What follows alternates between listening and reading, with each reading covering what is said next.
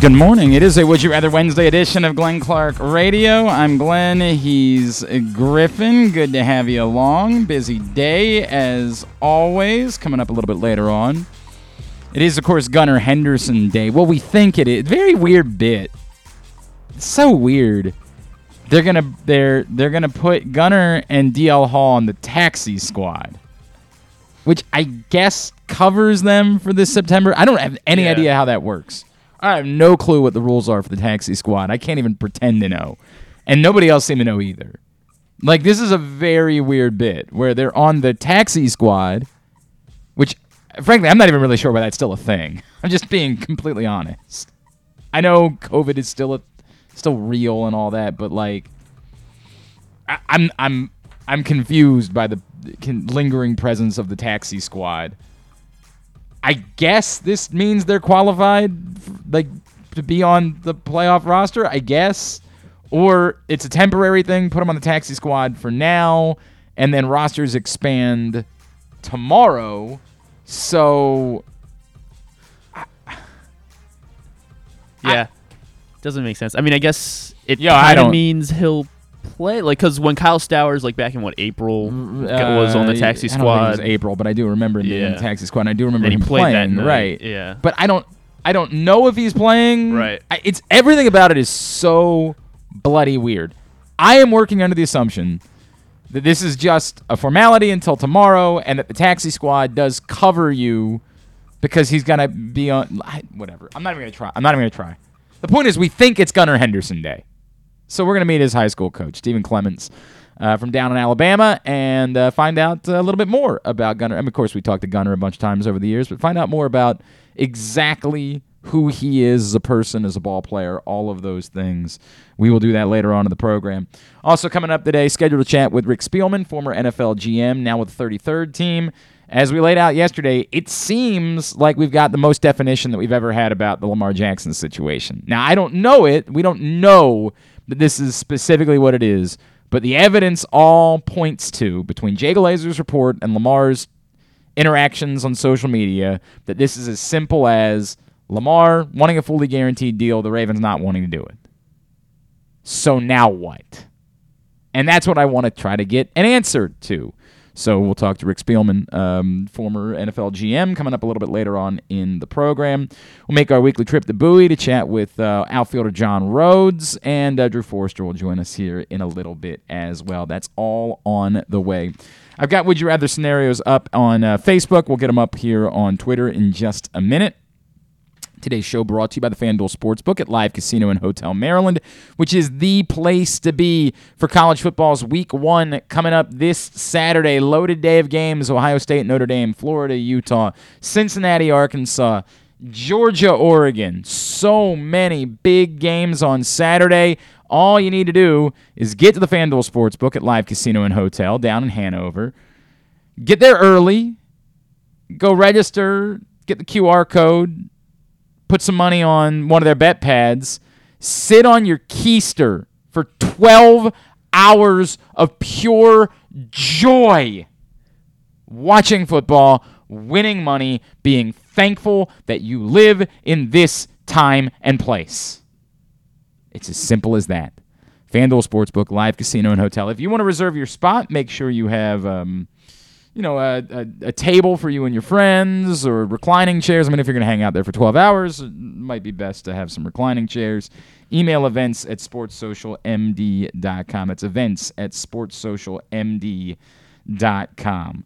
Um, yeah, so that was that sucked. There's really no way around that. That sucked. That was just about as pathetic an effort as you could ask for, and it goes back to what I was saying about the weekend series in Houston, which is that I know the story should be that the Orioles won two out of three, but I couldn't help but think that the story really was that the Orioles only scored six runs in three games, and I- for the most part, I think people understood. There was a couple of people that were pushing back on it, like, no, there was that you don't understand. Houston's so good; it's their pitching. Well, look, if the Orioles had been an offensive juggernaut and just happened to not score a ton of runs because of Houston's pitching and win the series anyway, then I would be far more celebratory. The problem was it was backing up all of the fears that I've had about the Orioles' offense, and when they follow that up with I mean, maybe the most listless offensive night we have seen in a long time. I mean, I, and I get it. This is a team that's been nearly perfectoed this season. This is a team that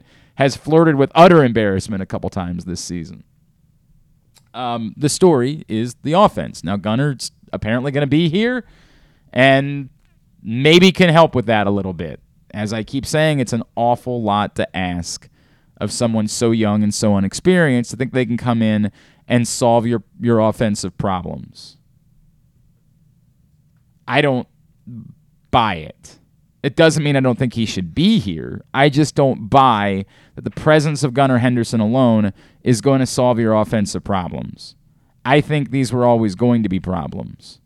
And I think there are bigger issues that have to be solved. Now, they can't be solved now.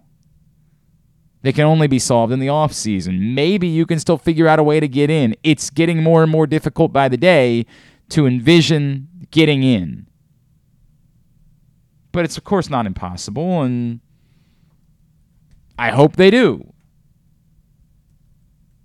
I'm just trying to be practical about how difficult it is with an offense that has been scuffling for some time. Basically, no one hitting consistently at this point. Playing a brutally difficult schedule and acknowledging that your pitching has been so far above and beyond what could reasonably be expected. I, I can't be bothered by the fact that Spenser Watkins got his brains beat in last night. That he's Spenser Watkins. He's delivered some really amazing starts this season that we didn't see coming, but he's still Spenser Watkins. And to count on anyone to assume that any of these dudes, even all of the guys who pitched so brilliantly, even Bradish, Kremer, Austin Voth over the weekend, even to assume their next start is going to be high level is I, don't want to say foolish, but not responsible. We we've we've reached critical mass. There's a month left in the season. It has been magical, and it's not over. But it's really hard to see it. That's not the end of the world. That doesn't mean that I couldn't sit here a week from now and say, God, what an idiot I was.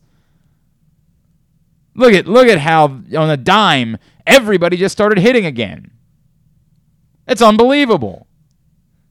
It's baseball. These things happen. But at the moment, it's just really tough. It's really tough to see the path.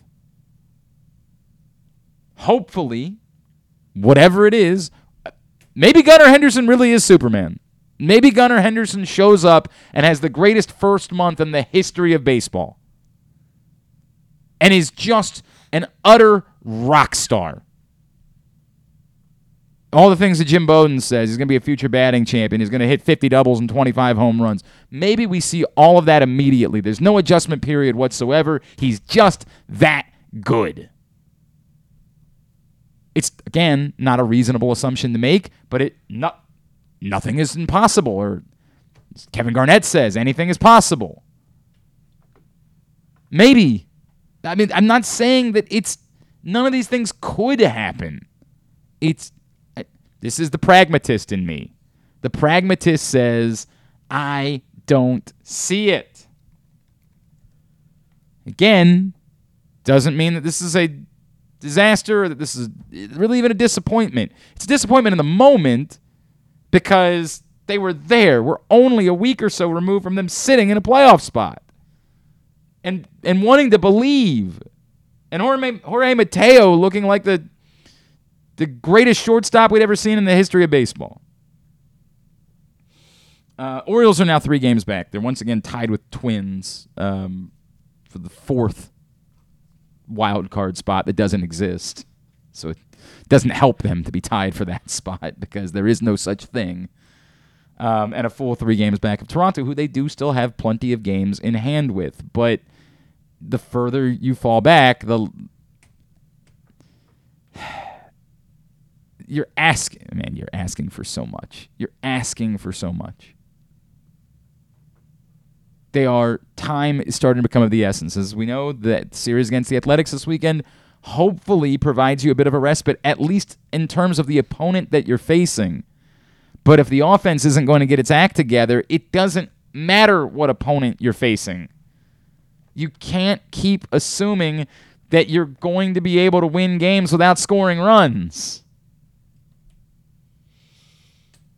Macro micro man, we just keep having all the same conversations. The the small picture is it's frustrating because this team really did have a chance this year and you can't help but wonder about certain things. You can't help but wonder about maybe if you had kept Trey Mancini around, what one more bat could do for this lineup. Maybe if you had acquired something at all, could this have been that type of magical season? And then the macro, of course, being you understand it's not about this year. You understand it's about building a champion, but nothing is promised. And boy, this this feels like it's slipping away. It just feels that way. It feels like you're and I get it. You're all going to say, dude, we're just days removed from winning a series in Houston. I know, but you can't ignore the offense. You can't pretend like it hasn't been a prolonged issue. And at times, an utterly gross issue. Like last night was gross. That was a gross effort. That was. And that was Little League. We've gotten used to the idea that you can never sort of count the Orioles out, right? Like that's what the, the magic of this season has been. But now it's getting more to the point of they better not fall behind because it's hard for me to trust.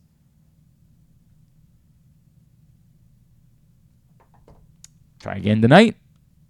Uh, hopefully, I'm in a different. I, I don't know why. I feel like I'm being. This is a depressing headspace that I'm in. I, I'm I'm not trying to make it depressing. I'm not trying to pretend like oh, there's no hope or nothing could change. I it's just tough.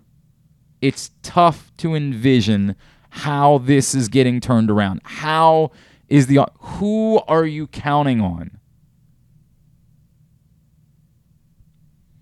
Even Rutschman's kind of felt like he's hit a little bit of a wall.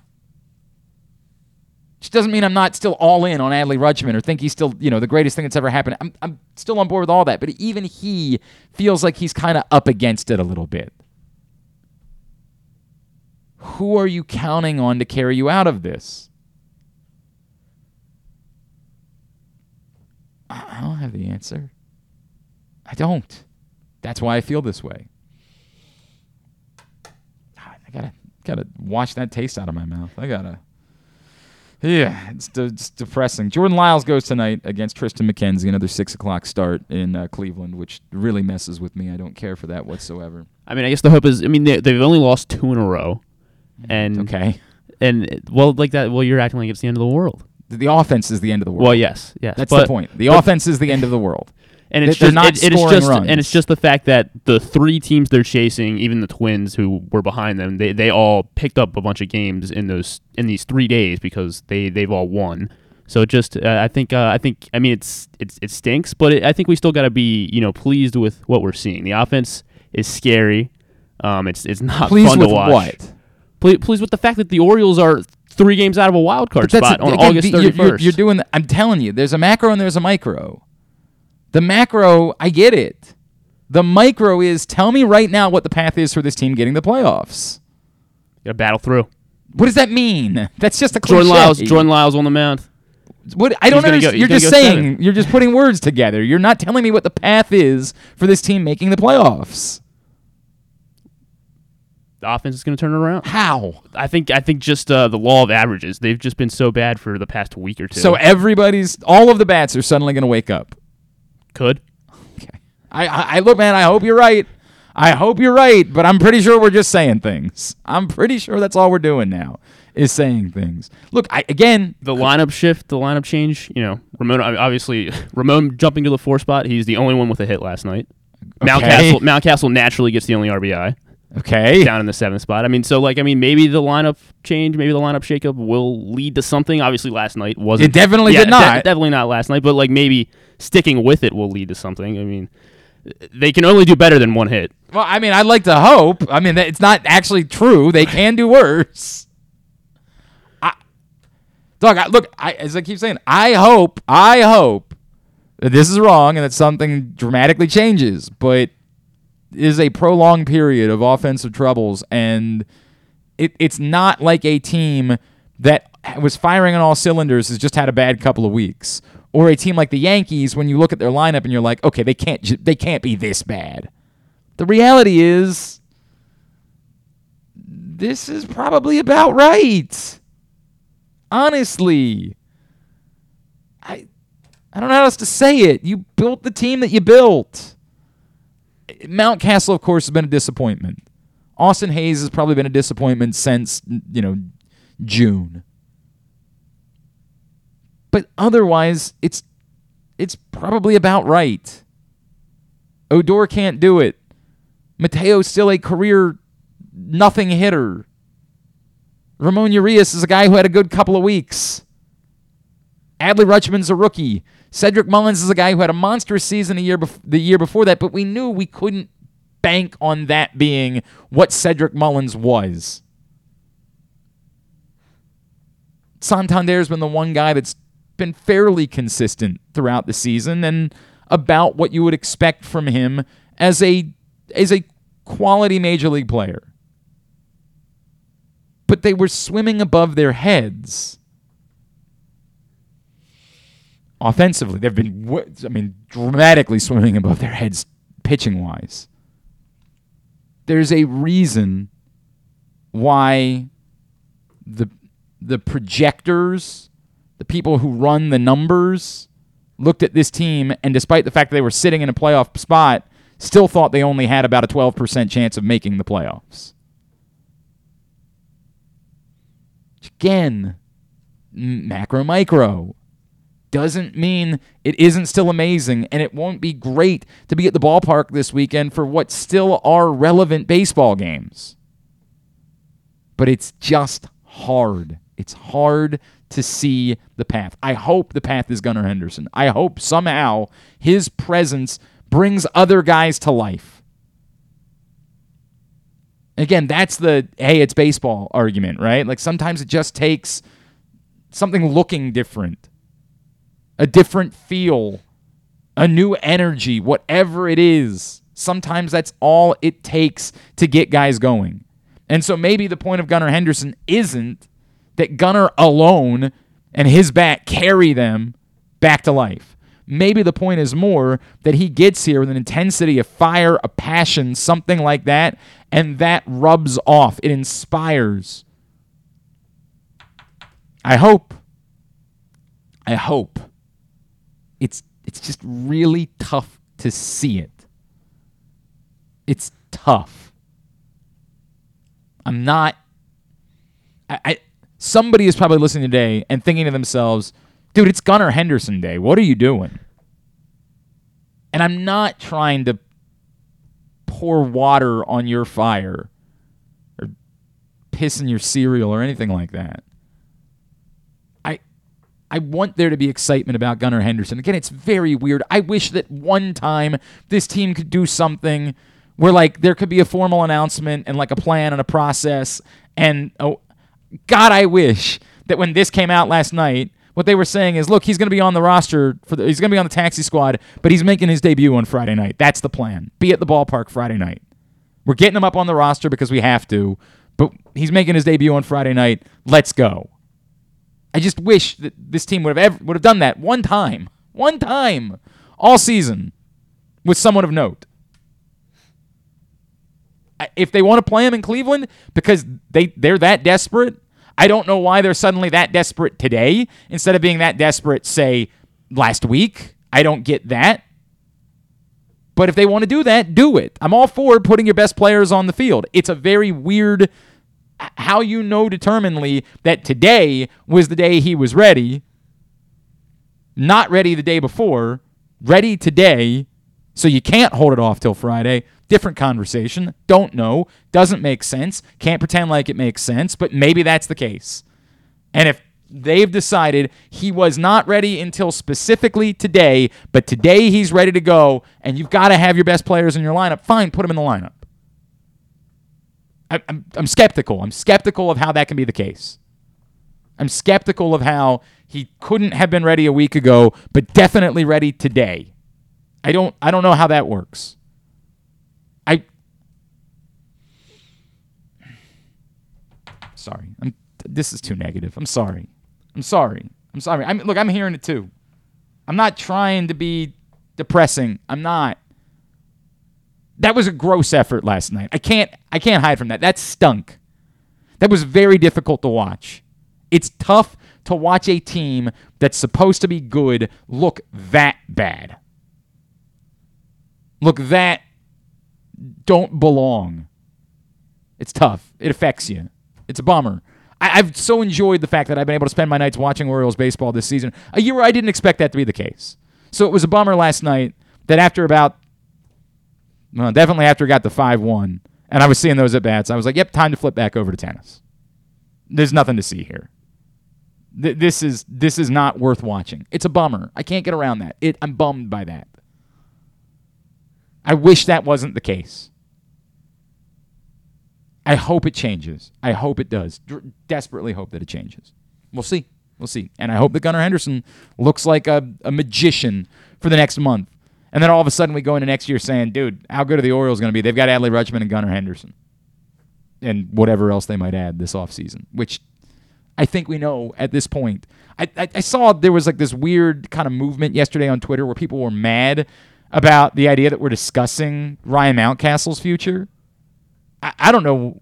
I, I this is the thing that I keep talking. There is so much danger in we're falling in love with guys who have been part of this fun season and not recognizing what they really are.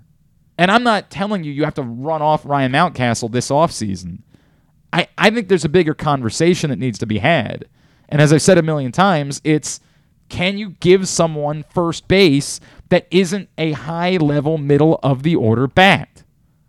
The Ryan Mountcastle from a year ago showed signs of becoming that guy. Obviously, when you hit 30 home runs, that's what people are going to describe you as. The rest of the numbers weren't that good. And you still even saw last year his issues with plate discipline. But he hit 30 home runs, and you'll put up with a lot of things when someone's hitting 30 home runs. But that's the problem. If you're not hitting 30 plus home runs, you can't also be the guy that doesn't get on base. We got to figure out what Ryan Mountcastle is to be promising or planning around someone being your first baseman that isn't a significant offensive weapon does not work. You can't do that. That's poisonous to trying to build something. And again, I like Ryan Mountcastle, and I hope that Ryan Mountcastle gets better, and I hope he can be that guy. But dude, we can't pretend like he's something he's not because he had 30 home runs a year ago.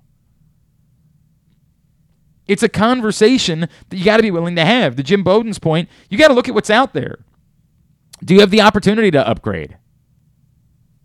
If what's available this year and what makes sense for you is a big middle of the order bat who happens to also play first base, I can't say, well, no, we've got Ryan Mountcastle. I have no idea if he's that guy. No clue. What I know he definitely is, is someone who badly struggles with plate discipline. That's the only thing I know for sure about Ryan Mountcastle.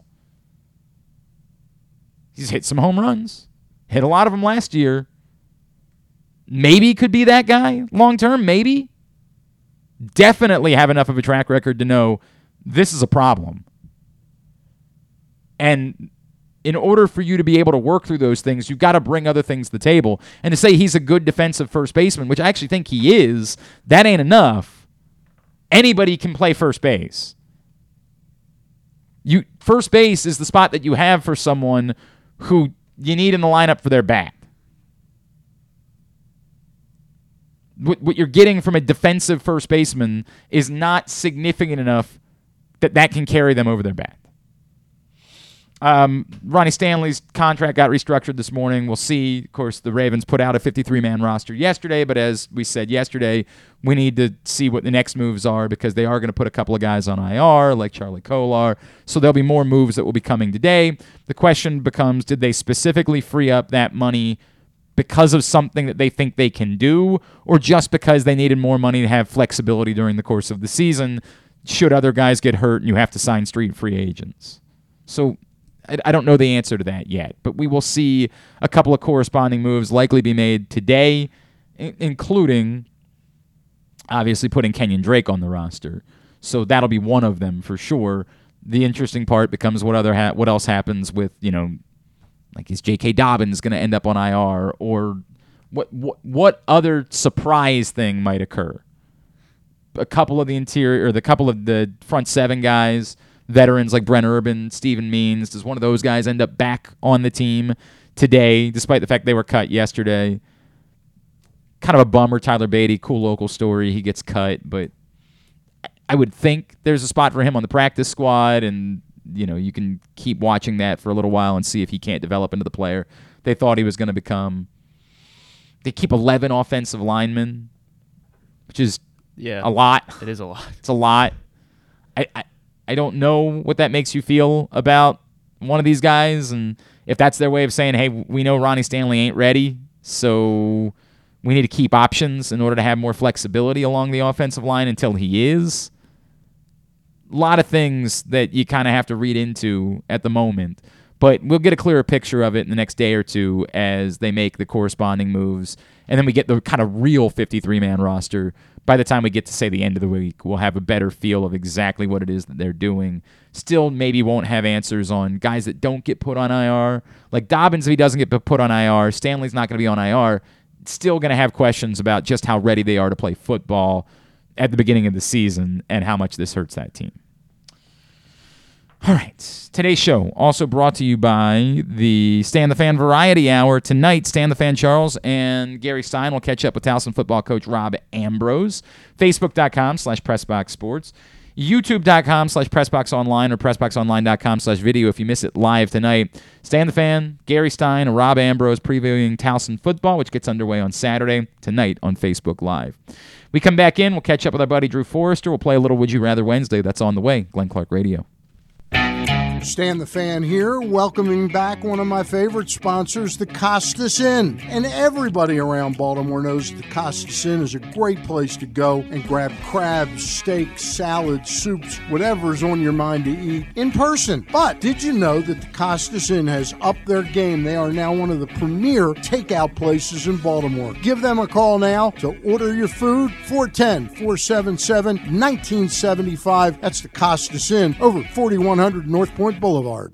What's up, everyone? This is Tyus Bowser, and I'm excited to tell you that I'm back for season two of the Tyus Bowser Show in partnership with Pressbox and Great H Memorabilia. Join us on Tuesday nights throughout the season as I'll be heading all over town with my special guests, and of course, our co-hosts Glenn and Rita. Or is it Rita and Glenn? What is it? I look forward to meeting you guys and talking a little bit about football and a lot about life. And if you happen to miss the show, you can now catch a replay Friday nights on 1057 The Fan. Get all of your details for the Tyus Bowser Show right now at Slash Bowser. The next Tyus Bowser Show is Tuesday, September 6th at 7 p.m. at Guilford Hall Brewery, 1611 Guilford Avenue in Station North. The Tyus Bowser Show is brought to you by Maryland Vascular Specialists and the all-new Ginsu Grill.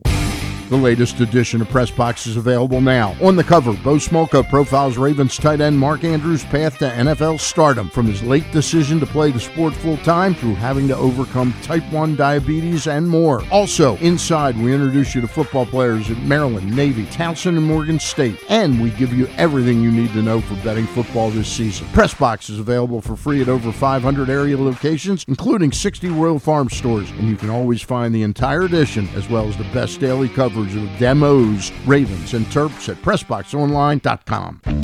Make the most out of every day in your Toyota RAV4. Available in hybrid or gas only models. A RAV4 can get you where you want to go in style. Check out buyatoyota.com for deals on new RAV4s from your local Toyota dealer today.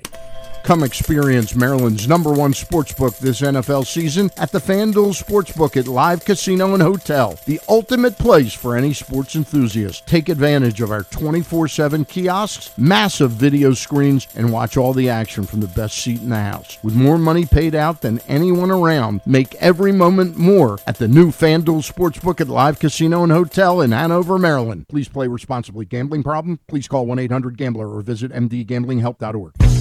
Summer is in full swing, and so is the summer seasonal menu at Glory Days Grill. Start with the opener, flash fried pork belly with their popular Korean number two sauce, and try their South Carolina barbecue chicken, or back by popular demand, the lobster roll with grilled corn. Also try the irresistible crab and lobster fries, or the very berry salad with chicken. And for dessert, the Cracker Jack Sundae with a waffle, ice cream, and Cracker Jacks. This menu will be going, going, gone. Find out more and get your order in at glorydaysgrill.com. Glory Days Grill, great food, good sports.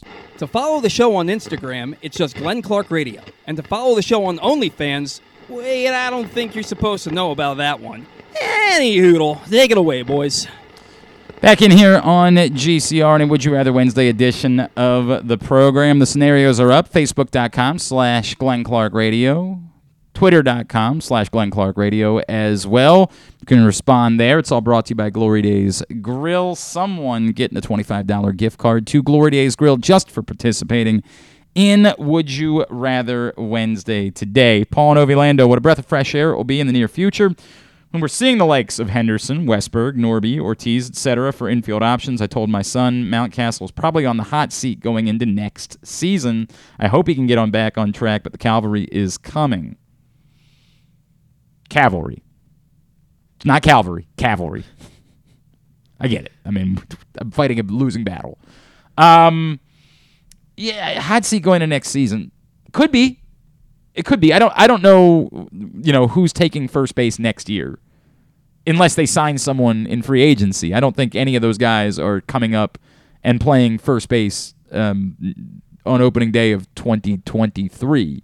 So I think Mountcastle's spot will be there, but I think it's more of a if the opportunity exists in free agency for you to get that bat and that bat is only a guy that plays first base, that's the way it's going to have to go. That's to me the danger. The danger is not the guys that are coming up, not for now. The danger becomes if Ryan Mountcastle comes back next year and sort of continues to be this guy, then at some point you might need to put one of those guys at first base.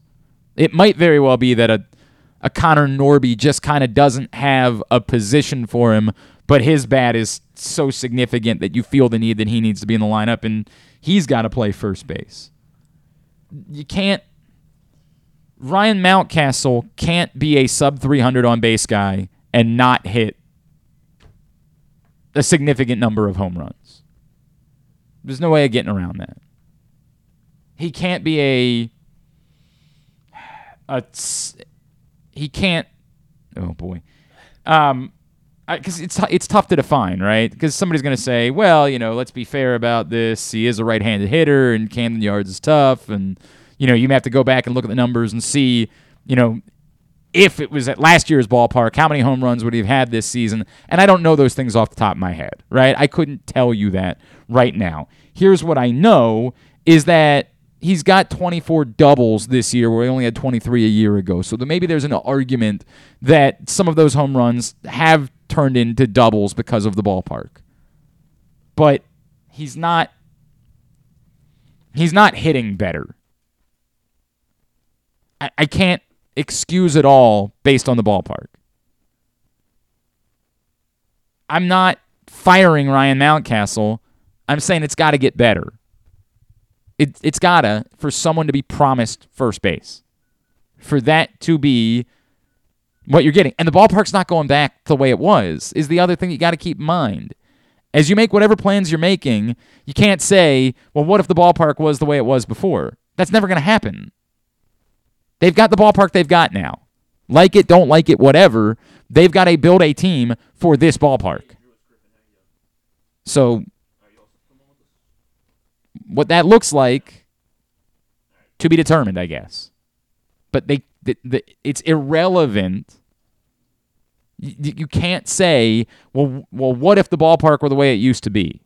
What if? What if they played all their games in Williamsport? What if they? What if? They're doing what they're doing. They have to build the team based on the ballpark they have. And right now, questioning whether Ryan Mountcastle is part of that long term is fair. It's fair. I don't know if Ryan Mountcastle is a guy that can be your first baseman for the next five years because I don't know that he can be productive enough to be giving him that position. Drew Forrester is with us. It is a Wednesday edition of the program. Drew'sMorningDish.com, Fairways and Greens on 105.7 The Fan. What's going on, pal? How are you? I'm good. I'm juggling a lot of things here this morning. What the hell you got going on? I need, you know what I need is an assistant. Oh, sure. You need an assistant. I mean, I, I've got so much stuff going on, Right. and I got to get you. I got to make this 150 from you because I budget right, that. Right, correct. Well, that's how you're going to pay for your assistant, exactly. like that's how it's going to work. And now I'm, maybe you should. yeah, off- just- maybe you should offer to pay your assistant in Yupons. oh yeah, you know that was a thing That at was- one point. That that was a thing. Really? Except we forgot. Except we forgot Yeah. when you put. yeah. Should we tell? Should we tell that story? Oh, it's probably fine. not. I'm, I'm fine with telling this story. I think on. every. I think Hold everybody on. knows. Oh, you are you at the Hold on church? a right? Are Don't you go at- anywhere. Yeah, hold on. Yeah, I think Drew's at the church. So there, there's this famous story of um, something that was attempted at the old radio station that was called a Yupon, and I don't even remember. I don't even remember the name of the. What was the website where they sold these things? Like they sold. I don't. I don't even remember what. Well, what no, we were. I no, I thought it was. I thought it was that when you it was a, went gr- to oh, sorry. It was called a Groupon. That's what it was. Groupons. Remember a had a group- had a moment. People were really into Groupons because you could buy like yeah, but, but we called it Upon. correct. And when you went to Yupon.com, Mm-hmm.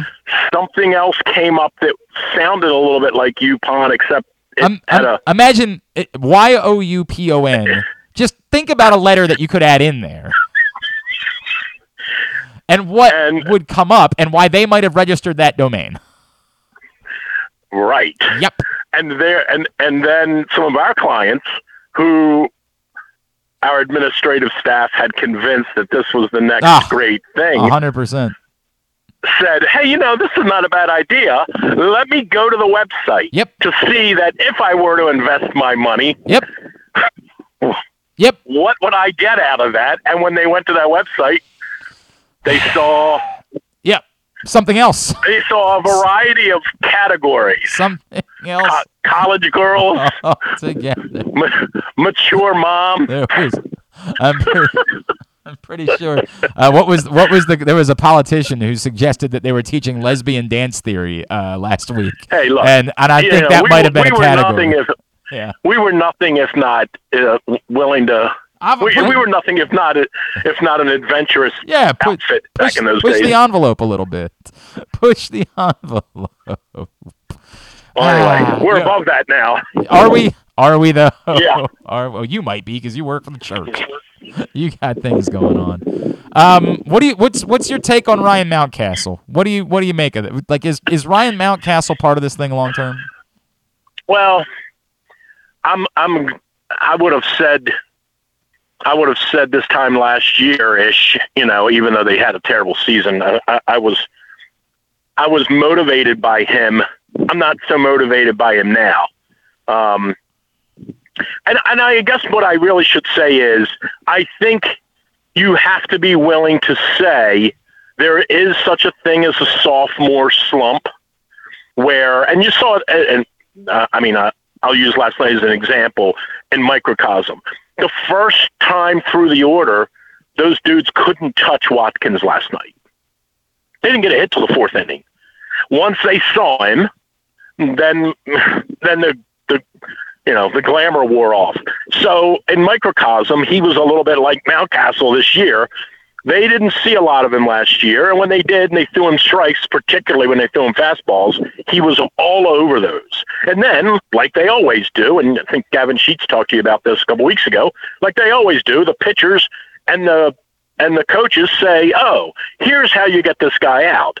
Don't throw him any fastballs." Mm-hmm. Well, Hey, now, now, now it goes to him. Now he has to figure out how to how to combat this. And it's funny because Gavin, as uh, had two more home runs last night. Gavin would tell you, you know, the first half of the season they beat him. Last year, they didn't know what they were doing with Gavin Sheets. He just threw the ball over the plate, said, go ahead and hit it, and he, Right. he was decent. Now, the first half of this year, he was hitting about 200. They cut, they sent him down for 10 days until someone got hurt, and now he's almost hitting 300 in the Well, last he- well, he's, games. he's hitting 900 against the Orioles. I mean, Yeah, right, right, correct. But anyway, it, so I guess my short answer to Mountcastle is I'm certainly I'm I'm not nearly as you know energized about him as I was probably this time last year, but I'm also willing to say if he's really going to be any good as a major leaguer, he he's going to have to figure this out. And part of that is the coaches are going to have to work with him, right? The coaches are going to have to sit down with him at the end of the year and say, okay, here's here's why you hit 240, and here's why your on base percentage was 285 or 295, and here's how you're going to fix it or not. And so, you know, I just I see I see a guy up there. Now, last night he got a sac. He, he did manage to have a sac fly, but I see a guy that looks that looks really confused. Yeah. I guess is the easiest way to put it. So and and by the way, that this was his track record going back to the minors is that he was not disciplined at the plate. He just you know, he could hit the ball a ton. And so if he ran into one, he was gonna he was gonna run into one and he could put up numbers that way.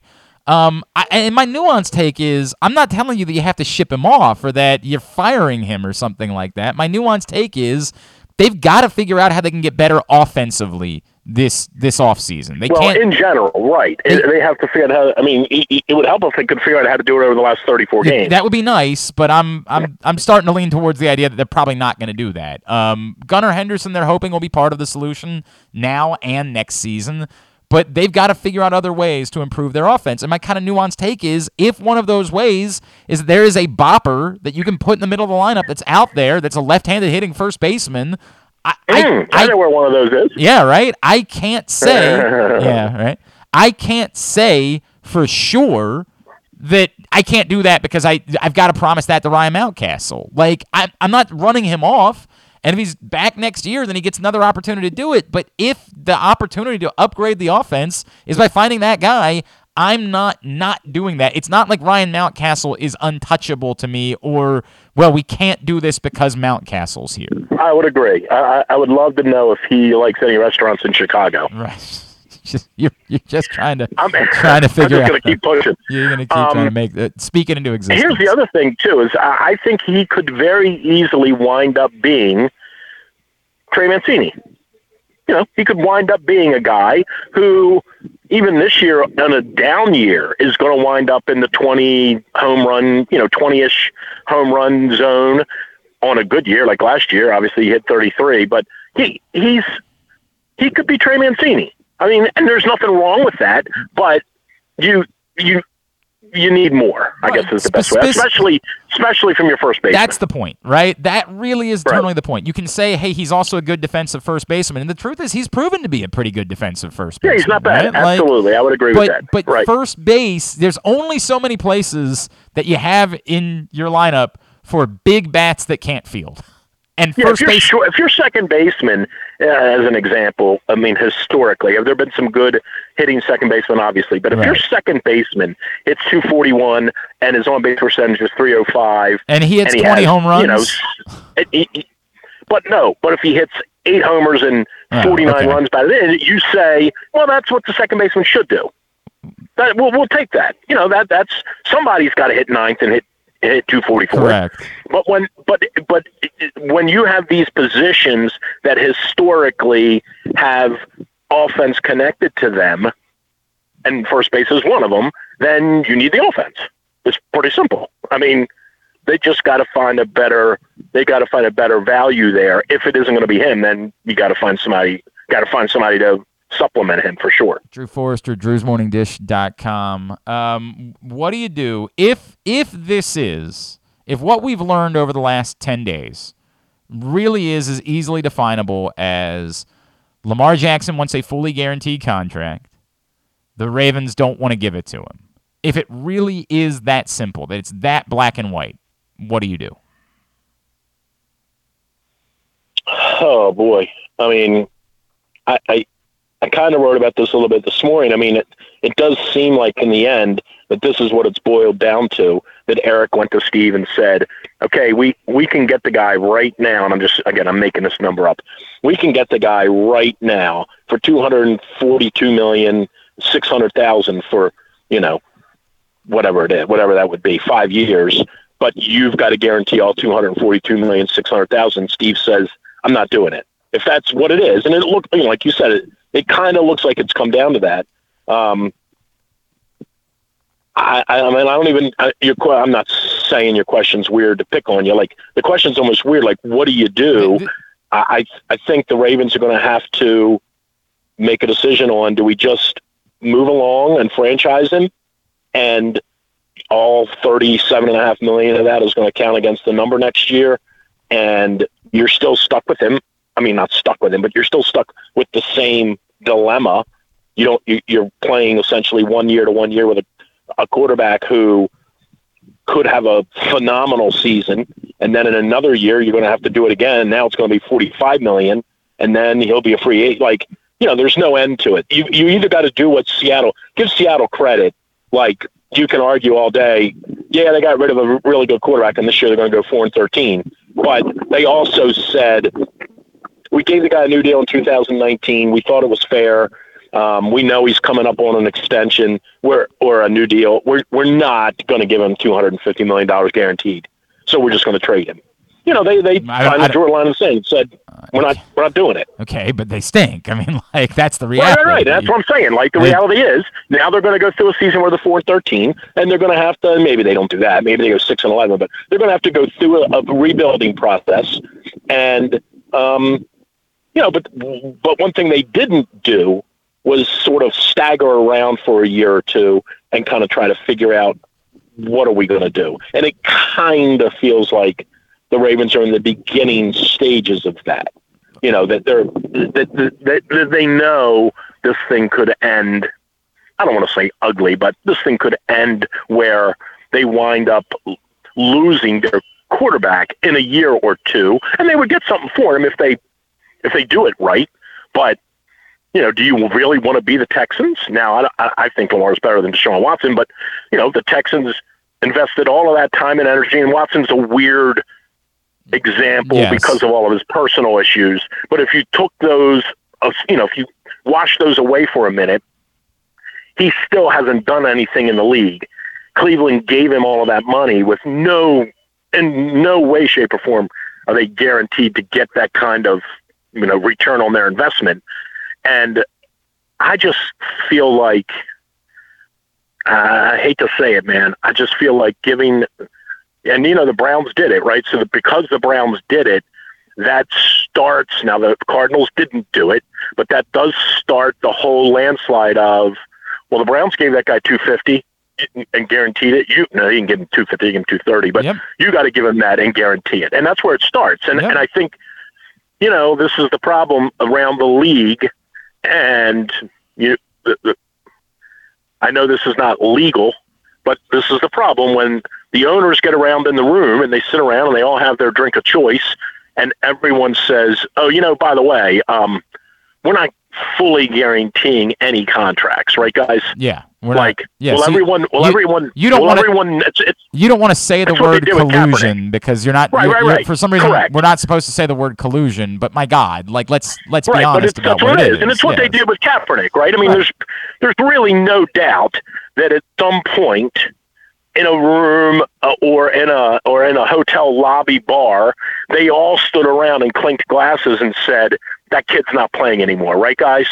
I mean, we all know they did that, Probably. and of course they did, Right. and and I'm not saying they did that with this guaranteed thing, but I am certainly I would suggest to you that, that that's how it happens. That they all stand around in the room and someone, whether or not it's the guy whose team's worth the most money or the team that doesn't have any money, says the one thing we can't do, guys, we can pay these guys forty or fifty million dollars a year if you want to do that, if you're that desperate to win. But here's what we can't do: we can't guarantee them three hundred million personally.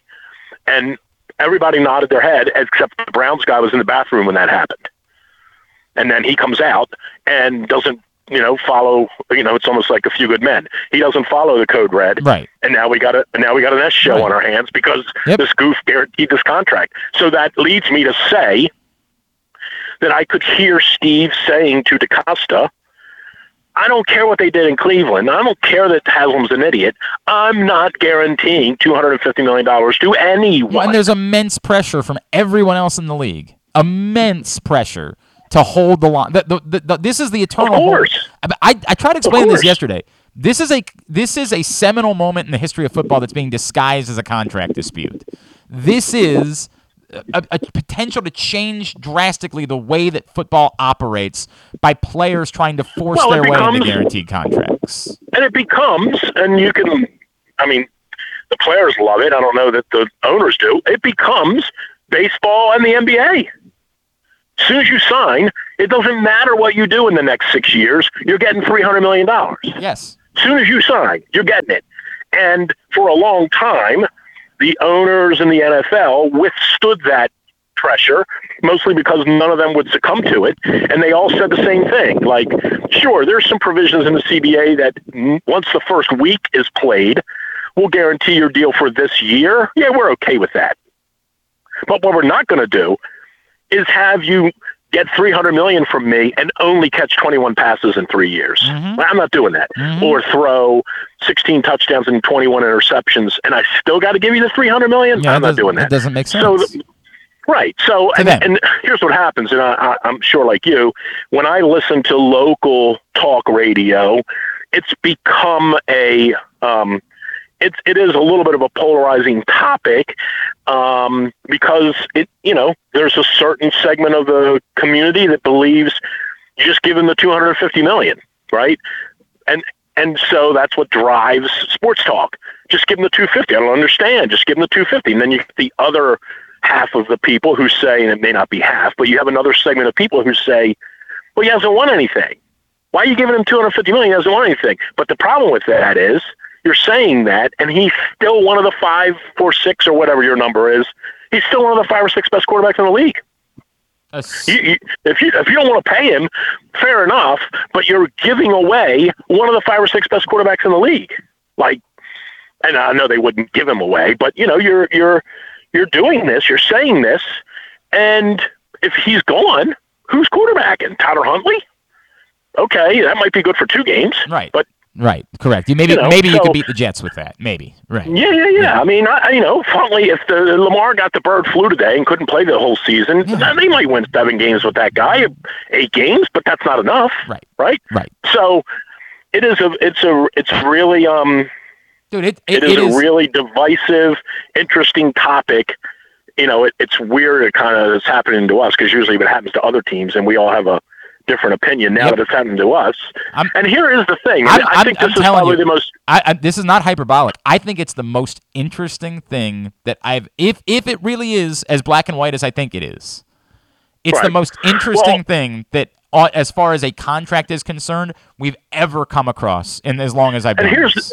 right, and here's the thing about it too. I think I think if you are level-headed about this, you can see both sides of it. Yes. It, it, it really it really isn't like, dude, f that. Bisciotti's got all the money in the world. Just give him the two fifty. Like you can understand where someone wouldn't want to fully guarantee a six, five or six year contract for a performance that you may or may not get. But it's based it's, on it's even bigger than that. If the moment that you've done that you do it, you have now made it a trend. You have changed the course of football by the trend is now every quarterback gets a guaranteed deal. And the moment every quarterback gets a guaranteed deal, you know what the next step is. The next step is that Aaron Donald turns in and says, "Well, why is my deal not fully guaranteed?" Oh, 100 percent. Right? Yeah, I mean it's The moment it's a trend, you are entering into the era of fully guaranteed contracts. And I, someone's argument would be good. These guys risk significant injury all the time. They should get fully guaranteed contracts. That's fine. I'm not even going to bother to argue about it because I'm not fully certain of exactly what I think my opinion is of that. But I'm going to tell you it is a massive sea change in the history of football, and you have to recognize the significance of it. Like, you have to note Yep. whatever your opinion is, that is a drastic sea change in the history of the game. Right, and you may wind up not wanting to be that guy. And and I, I mean, I, I like I said, I do see both parts of it. I see, I see what they gave Watson, and if I'm Lamar, I say I'm way better than that guy, and whatever he got, I deserve. And I also do wonder, and I don't even know what the bullet points are to this, but I really do wonder if this would be happening if he had an agent. Um, I don't know because I, I really do I, wonder. while I hear you, I also have heard that there is a bit more pressure on him from other players to say, "Hey, we need you to go fight because Kyler didn't." Um, that that the players are looking at this as a seminal moment on the whole to say some somebody's got to go fight for everybody else. Um, Okay, but if he had an agent, would this I don't know. somehow be better? And I don't either. I don't know. That's what I'm I saying. I but I do think that that's a I do think that's a legitimate question. All right, Like, if he had an agent, would it be different? I, I think the more likely scenario is that if he had an agent, maybe this would have gotten done before Deshaun Watson, and this wouldn't be a problem at this point. But boy, Okay, I think that's yeah. I think that's potentially accurate. All right, uh, let's squeeze in Would You Rather Wednesday. Would You Rather Wednesday is brought to you by Glory Days Grill. Of course, Drew and I are big Glory Days Grill fans. We have had so many wings, ribs, burgers at Glory Days Grill in our lives that um, I, I basically can I can kind of I've almost memorized the menu at this point at Glory Days Grill.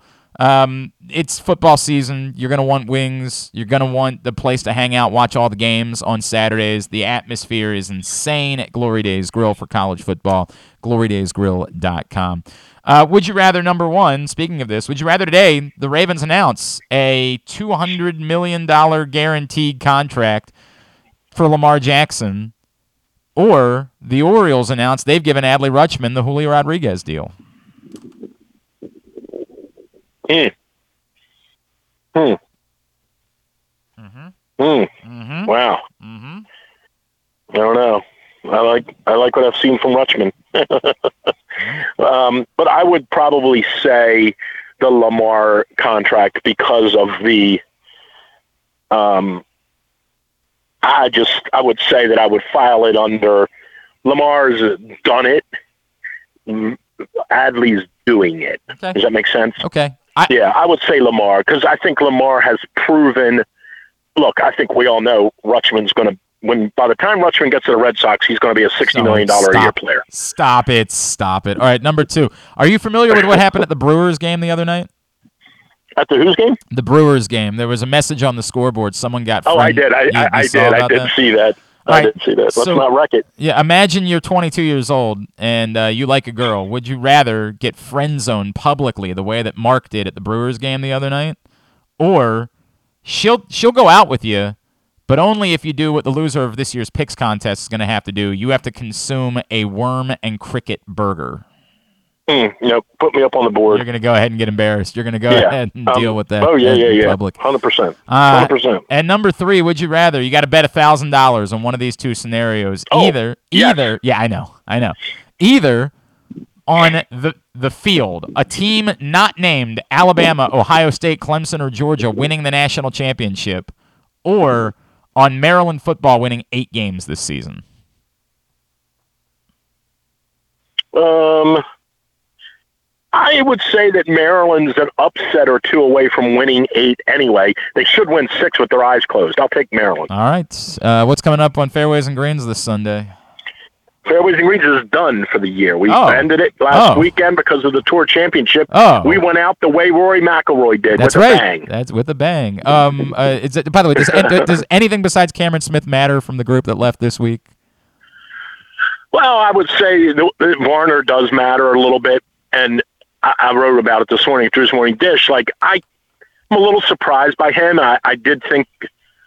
I, I know they reportedly they were offering him 35 million back in the spring, and he turned it down. And I, I kind of thought he would have. Re- I, I, if I were advising him, I would have said to him, the one area that you could really make an impact, all this throwing the game garbage, which he refuted yesterday by saying, "Dude, I did this for the money." right? and I give him credit. He said it. I, I, I, they gave me an offer I couldn't refuse, so I took it. The one thing I would have said to him and advised him is, you as an African American are in an incredibly unique position in golf.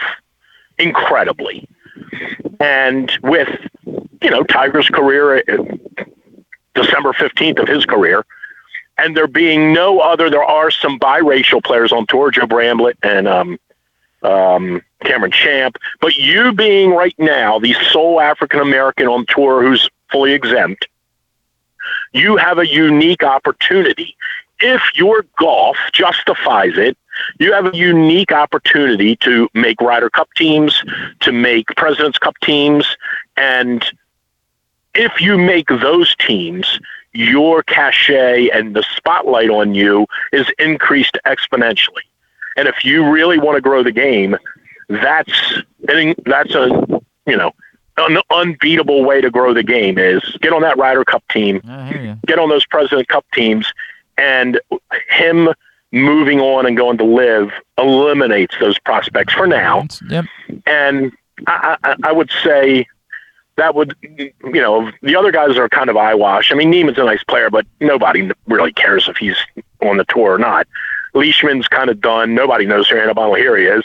Um, Tringale is, you know, he won 17 million. His claim to fame is he won $17 million and he's never won a golf tournament and no one on the tour that's currently can, God, can that's brag a hell about of a, that. How do you how do you sign up for that? It's an incredible. It's I've, incredible I've never right? won a golf tournament, and where's my seventeen million? Hmm, Right. Jeez. So I would say that the one guy that matters, and, and frankly, to me personally, I would say Varner matters much more than Cam Smith.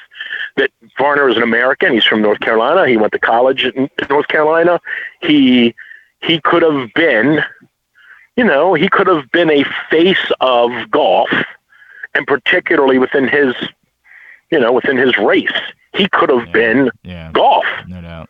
And it's and it's kind of it's kind of a bummer to me personally. All right. Uh, at It's a Hooded Foreign on Twitter, drewsmorningdish.com. Appreciate you, pal. We'll talk to you next Wednesday. See ya. Drew Forrester joining us here on GCR. Uh, hour number one of today's show is in the books. We'll just keep rolling right along. Today's show is also brought to you by the Tyus Bowser Show, which returns next Tuesday night, September 6th. We're going to be at Guilford Hall Brewery, 1611 Guilford Avenue in Station North. Guilford Hall Brewery is where we're going to be for the Tyus Bowser Show. We are back this season. Myself, the NFL chick Sarita Hubbard, will be joined by Tyus and special guests basically every other Tuesday throughout the course of the season. We'll move around a little bit um, in the middle of the year. We're still finalizing some of those dates, but the first four shows of the year have already been announced, and you can go find out more information right now at pressboxonline.com slash Bowser. That's pressboxonline.com slash Bowser is where you can get that information for the Tyus Bowser Show. Tyus Bowser Show is brought to you this year by Maryland Vascular Specialists, the all new Ginsu Grill. We look forward to seeing you out around town this season for the Tyus Bowser Show. If you didn't come out and join us at all last year, it was just an unbelievable amount of fun. And beyond that, I think people always wonder, like, oh, I'm going to get there and I'll be nowhere. Tyus is like the most giving, thoughtful player I've ever come across. I, I don't know that I've ever seen anybody like make more time for people that come out to say hello, shake hands, kiss babies. It's incredible. I mean, he's he's remarkable in that way. So, uh, one autograph and a picture per person. You can't if you're a collector. That's gonna you got to deal with that on your own time. But you come out, you can get one autograph per person and uh, a picture with Tyus and a special guest. That gets underway next Tuesday night. We will be at um, Guilford Hall Brewery in Station North. Tyus Bowser Show, a partnership of Pressbox and Great Eights Memorabilia. If you happen to miss it live, you'll be able to listen Friday nights on 1057 The Fan this season as well. Uh, break? Good? Okay, good. I'm told. So I'll sit here, I, I guess. All right, let's grab a break. When we come back in, we're going to meet uh, Gunnar Henderson's high school coach, Stephen Clements, find out about the newest Orioles, Glenn Clark Radio.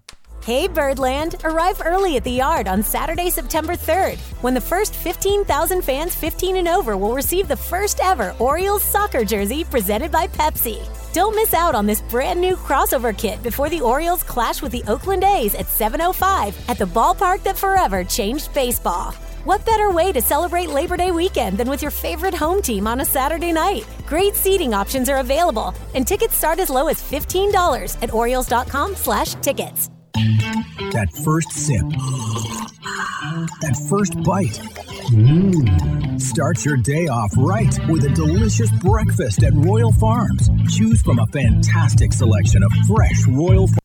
Hey Birdland, arrive early at the yard on Saturday, September 3rd, when the first 15,000 fans 15 and over will receive the first ever Orioles soccer jersey presented by Pepsi. Don't miss out on this brand new crossover kit before the Orioles clash with the Oakland A's at 7:05 at the ballpark that forever changed baseball. What better way to celebrate Labor Day weekend than with your favorite home team on a Saturday night? Great seating options are available, and tickets start as low as $15 at Orioles.com/tickets. That first sip. That first bite. Mmm. Start your day off right with a delicious breakfast at Royal Farms. Choose from a fantastic selection of fresh Royal Farms breakfast sandwiches and top it off with a rich hot cup of the freshest coffee in the world. At Royal Farms, breakfast is available day and night. It's the freshest breakfast in the world. Real fresh, real fast. Royal Farms. Come experience Maryland's number one sportsbook this NFL season at the FanDuel Sportsbook at Live Casino and Hotel, the ultimate place for any sports enthusiast. Take advantage of our 24 7 kiosks, massive video screens, and watch all the action from the best seat in the house. With more money paid out than anyone around, make every moment more at the new FanDuel Sportsbook at Live Casino and Hotel in Hanover, Maryland. Please play responsibly. Gambling problem? Please call 1 800 Gambler or visit mdgamblinghelp.org. The 2022 baseball season is in full swing, and the future is brighter than ever for your Baltimore Orioles. I'm Paul Valley. And I'm Zach Goodman. And together we bring you the bat around every Saturday from 10 a.m. to noon with everything you need to know about the Orioles and baseball as a whole. From veterans like Cedric Mullins, Austin Hays, and Ryan Mountcastle, to young stars like Adley Rutschman, Grayson Rodriguez, and DL Hall. We've got you covered for every game, every pitch, and every debut. You can watch us at youtube.com slash pressboxonline and facebook.com slash pressboxsports, or you can listen at pressboxonline.com slash radio. So join us live on the bat around every Saturday from 10 a.m. to noon right here at Pressbox Sports. Summer is in full swing, and so is the summer seasonal menu at Glory Days Grill. Start with the opener, flash fried pork belly with their popular Korean number two sauce, and try their South Carolina barbecue chicken, or back by popular demand, the lobster roll with grilled corn. Also try the irresistible crab and lobster fries, or the very berry salad with chicken. And for dessert, the Cracker Jack Sundae with a waffle, ice cream, and Cracker Jacks. This menu will be going, going, gone. Find out more and get your order in at glorydaysgrill.com. Glory Days Grill, great food, good sports. The latest edition of Press Box is available now. On the cover, Bo Smolka profiles Ravens tight end Mark Andrews' path to NFL stardom, from his late decision to play the sport full time through having to overcome type 1 diabetes and more. Also, inside, we introduce you to football players at Maryland, Navy, Towson, and Morgan State, and we give you everything you need to know for betting football this season. Press Box is available for free at over 500 area locations, including 60 Royal Farm stores, and you can always find the entire edition as well as the best daily coverage of demos, Ravens, and Terps at PressBoxOnline.com. It's statistically proven that the show sounds better if you're not wearing pants. Like me, right now. You're listening to Glenn Clark Radio. All right, back in here on GCR as we continue on a Would You Rather Wednesday edition of the program. Continue to get me your responses for Would You Rather Wednesday, brought to you by Glory Days Grill. Someone will win a $25 gift card. Let's spend a couple of minutes. We believe it's Gunnar Henderson Day. We know he's coming up to join the team. Whether he plays or not would still be determined, but we believe it's Gunnar Henderson Day here in Baltimore. So let's find out a little bit more about Gunnar. Joining us now, a man who knew him dating back to high school. He was his coach at the Morgan Academy down in Alabama. He is Coach Stephen Clements, and he's with us now here on GCR. Coach, it's Glenn in Baltimore. It's great to chat with you. Thank you for taking a couple of minutes for us. Hey, Glenn, how are y'all, buddy? Everything is good up here, man. We're really excited. Obviously, we got uh, the number one of the number one, maybe the number one prospect in all of baseball coming to join the Orioles. Um, can you take me back, Coach? Y- your first interactions with Gunnar, maybe even the first time you knew, like, boy, this this kid, this kid's something else. He might be special. Yeah, by the time Gunnar was a senior, it was pretty evident that that he was special. You know, even even making routine plays was it was just different. You know, the ball off his bat was different, and the way he had, had attacked the baseball and the way he played the game was just it was just totally different than than everybody. And we had some really good players at that time, uh, really good players. And um, man, he just he just changed the game in ways that you they couldn't imagine. Whether it was running bases or or you know motivating his team or, or hitting the ball 400 foot, it was just it was crazy how much different he was than, than everyone else. Um, did you know like on on a beyond baseball? the type of person he was, what drove him, did you sense that that maybe separated him as well a little bit? Yeah. Um, Gunnar, you know, Gunnar's a great baseball player, but even a even a better person than he is a baseball player, and that's that's kind of hard to believe when when everyone was scouting him. You know, they were at at the high school, thirty and forty at the time, and uh, you know, they were all talking to us, and they're going, "Coach, give me something negative on Gunnar. You know, tell me something. Tell me something negative. What's the downside?"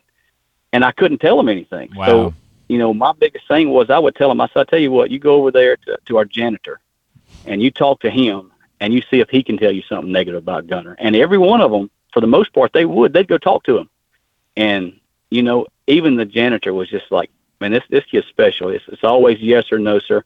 You know, what can I help you do? If it's picking up trash around the school or, or whatever it is, he was he was just that kind of guy, and and that that just gives acclimates to his parents. You know, they just they raised him right, and and he had a great family, and they supported him, and so he's Baltimore is in for a treat with Gunnar Henderson. He's going to be a he's going to be a fan favorite. Coach, he comes in, you know, he's going to be arriving in the middle of a playoff race, and with an Orioles offense that's struggling, and you know, with the hype of having been on the cover of Baseball America and being named their number one prospect in all of baseball, knowing what you know of him, how do you think he handles the pressure of all of that as he arrives? I don't think it'll phase him a bit. I mean, Gunnar and I we usually talk once once a week or once every two weeks, and you know, most of the time when we talk, we'll talk a little bit of baseball, but most of the time it's just, you know, just kind of shooting the shooting the bull and and you know me checking in on him and seeing how he's how he's doing physically and mentally and man every time I talk to him he's just he's coach I'm ready you know I, I'm ready to to do whatever it takes to to help my team and my franchise win and I think he'll come in and I think he'll come in and, and he'll make he'll make an impact immediately I mean he's just that kind of player that that that's all he knows to do is win I mean he's just a winner. Like everything about that, man. I like everything about what you're saying. Coach Stephen Clements uh, with us here on GCR, of course, Coach uh, Gunnar Henderson down at the Morgan Academy in Alabama. Coach, ex- explain to people. You know, one of the things that's that's unique is sometimes you know, like you know somebody is just a prodigious power hitter, or you know, eh, there's ways to define certain players. Gunnar, because he can play you know multiple different positions, he's never really settled in at one during his pro career. We've we've seen him hit. Like, how would you define Gunnar Henderson as a baseball player? Is there a baseball player that you would be willing to compare Gunnar Henderson to? Yeah, I think it's hard. It's hard to compare. You know, it's hard to compare players. People throw that out there all the time, but I can tell you what Gunnar will, will be. He'll be the best shortstop, or he'll be the best first baseman, or if they need him to go play center field, he'll be the best center fielder. it, it doesn't matter. I mean, when you have a kid like him that that works as hard as he works, and and it's the small things. I mean, he does things on a baseball field that you can't coach, you can't teach. It, you know, just anything, whether it's stretching a single into a double, or if you got to have a stolen base, or you know, if if you got to hit a home run, you know, whatever it takes. I remember one time we were playing in Gulf Shores, and we were playing in a big tournament down there, and um, against these huge schools. You know, we're a small school here at Morgan. We were playing against these huge schools from I think it's from um, maybe it's from Oklahoma somewhere. We're in the championship game, and uh, you know Gunnar's Gunnar's cousin Brayton Brown went to Auburn. He was a very good baseball player too. Well, Gunnar, we're in the last inning, and Gunnar is leading off for us that inning, and uh, I kind of stopped him between the innings, and I said, "All right." I said, "Gee, when you get on right here, I said we're going to steal second. Brayton takes first pitch. We're going to steal second. I said, Brayton, you're going you're going to drive him in. Let's win this thing." And Gunnar said, and Gunnar never says anything. You know what I mean? He's he's real quiet and not not quiet, but he's just reserved. Never says anything about himself. He said, "Hold on a minute, coach." He said, uh, "I'm not singling right here. He said, I'm doubling." and he hit the ball. he gets the ball off the wall, and the right fielder hadn't even moved by the time it hits the wall. And I think he ends up getting a triple when everybody else would have got a double because they'd have been walking out of the box. And I just look up and I'm like, man, what in the world? Man, I like everything about that. I like everything about that. Calling the shots too. Um, d- does he? Is there ever a danger in him trying to do too much? Like, was there ever a, you know, like he put too much of it on himself and tried to carry um, the, the team on his back when, when, when you know it's not possible for one guy to go out and win baseball games on their own? You know, I, I looked for that all year. You know, his senior year was just with all the hype and all the scouts being here. I mean, it was gosh, it was thirty or forty here every game, and we're setting up all these you know individual BPs for Gunnar, and he's having to come out every Tuesday, and and all these guys are watching him. You know, so I just started watching him, and I'm like, you know, how how can I help this young man kind of settle down? But I didn't, and I didn't do nothing. He was just like, at matter of fact, I thought he, I thought he could have put a little more pressure on himself wow. and, and and made it a little more selfish. But man, he didn't. He just everything about him was was about Morgan Academy and our baseball team. And you know, you never heard him talk about the next level. You never heard him talk about any of that. Everything was game to game. Hey, let's go win. Next pitch, let's go get it. That's cool. That's really cool. Can you can you tell us, you know, coach, before we let you go, and we really enjoyed this. Can you give us a sense of what this means? You mentioned Morgan Academy is not a big school, but you guys have, you know, you know, you've had other guys go to Auburn. You've had other guys have some success. Um, if he if he's playing tonight, what does this mean to the community down there? Is it you know everybody's glued to their TV that he just matters that much to folks down that way? Can you paint the picture of of who Gunnar is for that community down that way? Oh man, it's it's huge for this community. You know, a little small town, and uh, just a young man that's ever that's always done everything right, and you know, all eyes are on him. You know, they'll be they'll be glued into the TV tonight, and I tried my best. You know, I didn't find out until late, actually early early this morning that he got the call, and uh, tried my best to get on the plane and get there, and just couldn't find a way to get there. So uh, everybody here will be glued to the TV, and, and they'll nobody will have the support that Gunnar will have. I mean, Baltimore. I'm telling you, Baltimore is in for a treat, and and they're going to fall in love with this young man, and and you know they've had some great players. You talk about Cal Ripken and, and players like that, but you know not there comparing Gunnar to any of those because you can't compare players. But they are in for a treat from this young man, just the way he's going to hold himself, the way he's going to hold his teammates, and, and the way he's going to lead and you know the the way he'll hold himself in the community, they'll, they'll just fall in love with him. Love it, and we've enjoyed our conversation with him. He does seem remarkable, so we're excited about it. Um, uh, Coach, we're hoping to see you in Baltimore at some point. Reach out to us, let us know when. We'll we'll treat you to a crab cake. All right, that'll be a promise. Whenever you're able to make your trip up this way to come see him. Uh, I'm planning on. I, it's I'm pr- planning on being there on Saturday. On Saturday? All right, hit, hit us up this weekend. We will try to figure out a way to get together and make that happen. Coach, congratulations. Uh, I know what a moment um, this must be for you, your entire program. Thank you for taking a couple of minutes and telling us a little bit more about Gunnar this morning. Hey, thank you guys. It's my pleasure. Stephen Clements, the uh, coach at Morgan Academy uh, down in Alabama, and of course knows Gunnar Henderson quite well. You like everything he says there. And as always, look, I get it. Whenever we have one of these types of conversations with a coach, certainly no coach is ever going to come on and say, ah, I don't think this guy's any good. But it's just nice to hear some of those stories. That's really why we do it, is to to get a little bit more color about, you know, exactly the type of person, exactly the type of things that Gunnar Henderson can do. So I enjoyed that conversation. Today's show is also brought to you by Simply the Bets every Tuesday morning, 11:40 a.m. And then weekend at Bookies tomorrow returns. We do that every other Thursday at 11:40 a.m. as well. Simply Bets Tuesdays, weekend at Bookies every other Thursday. Brought to you by the FanDuel Sportsbook at Live Casino and Hotel as we get you ready for big weekend college football betting. We'll also be making our first picks of the season. Yeah, um, I don't know if you've been reading the news. I'm, of course, a well educated man. And so I read, I take all the papers. And there was a story that was getting a lot of play that perhaps in the future, worm burgers could be what solves uh, food crises within our country and in the world. Now, I have since learned that these alleged worm burgers are not like patties made out of just worms. They're apparently I, I don't I don't know God, Tim from Bel Air was trying to explain it to me last night because Tim from Bel Air is our resident uh, bet chef. Uh, Tim says, did some research. It's basically a veggie patty with worm meal flour. Well, that's not that gross. I'm not saying that I'm interested in it or that I'm going to be a worm burger guy in the future, but that wouldn't seem like a good bet to pay off. So I said back to him, but could we make a worm patty? Like, is that possible? To which Tim said, Glenn, it's me. I can make whatever we need. I can render effing worm fat to fry the burgers in. I don't even know if it's a thing, but it should be. He even offered to make uh, slug fries somehow to serve on the side, which, if I'm being honest, might take him up on. So we will bring back our in-house picks contest. Uh, KZ is going to join us on Thursdays during the season, despite the fact that he retired. So Ken will check in. Um, John Proctor, Andrew Stetka, the regulars. I, am assuming Kyle Ottenheimer is still in. Paul Valley confirmed that he wants to get in. Was not here for a full football season in order to be part of it.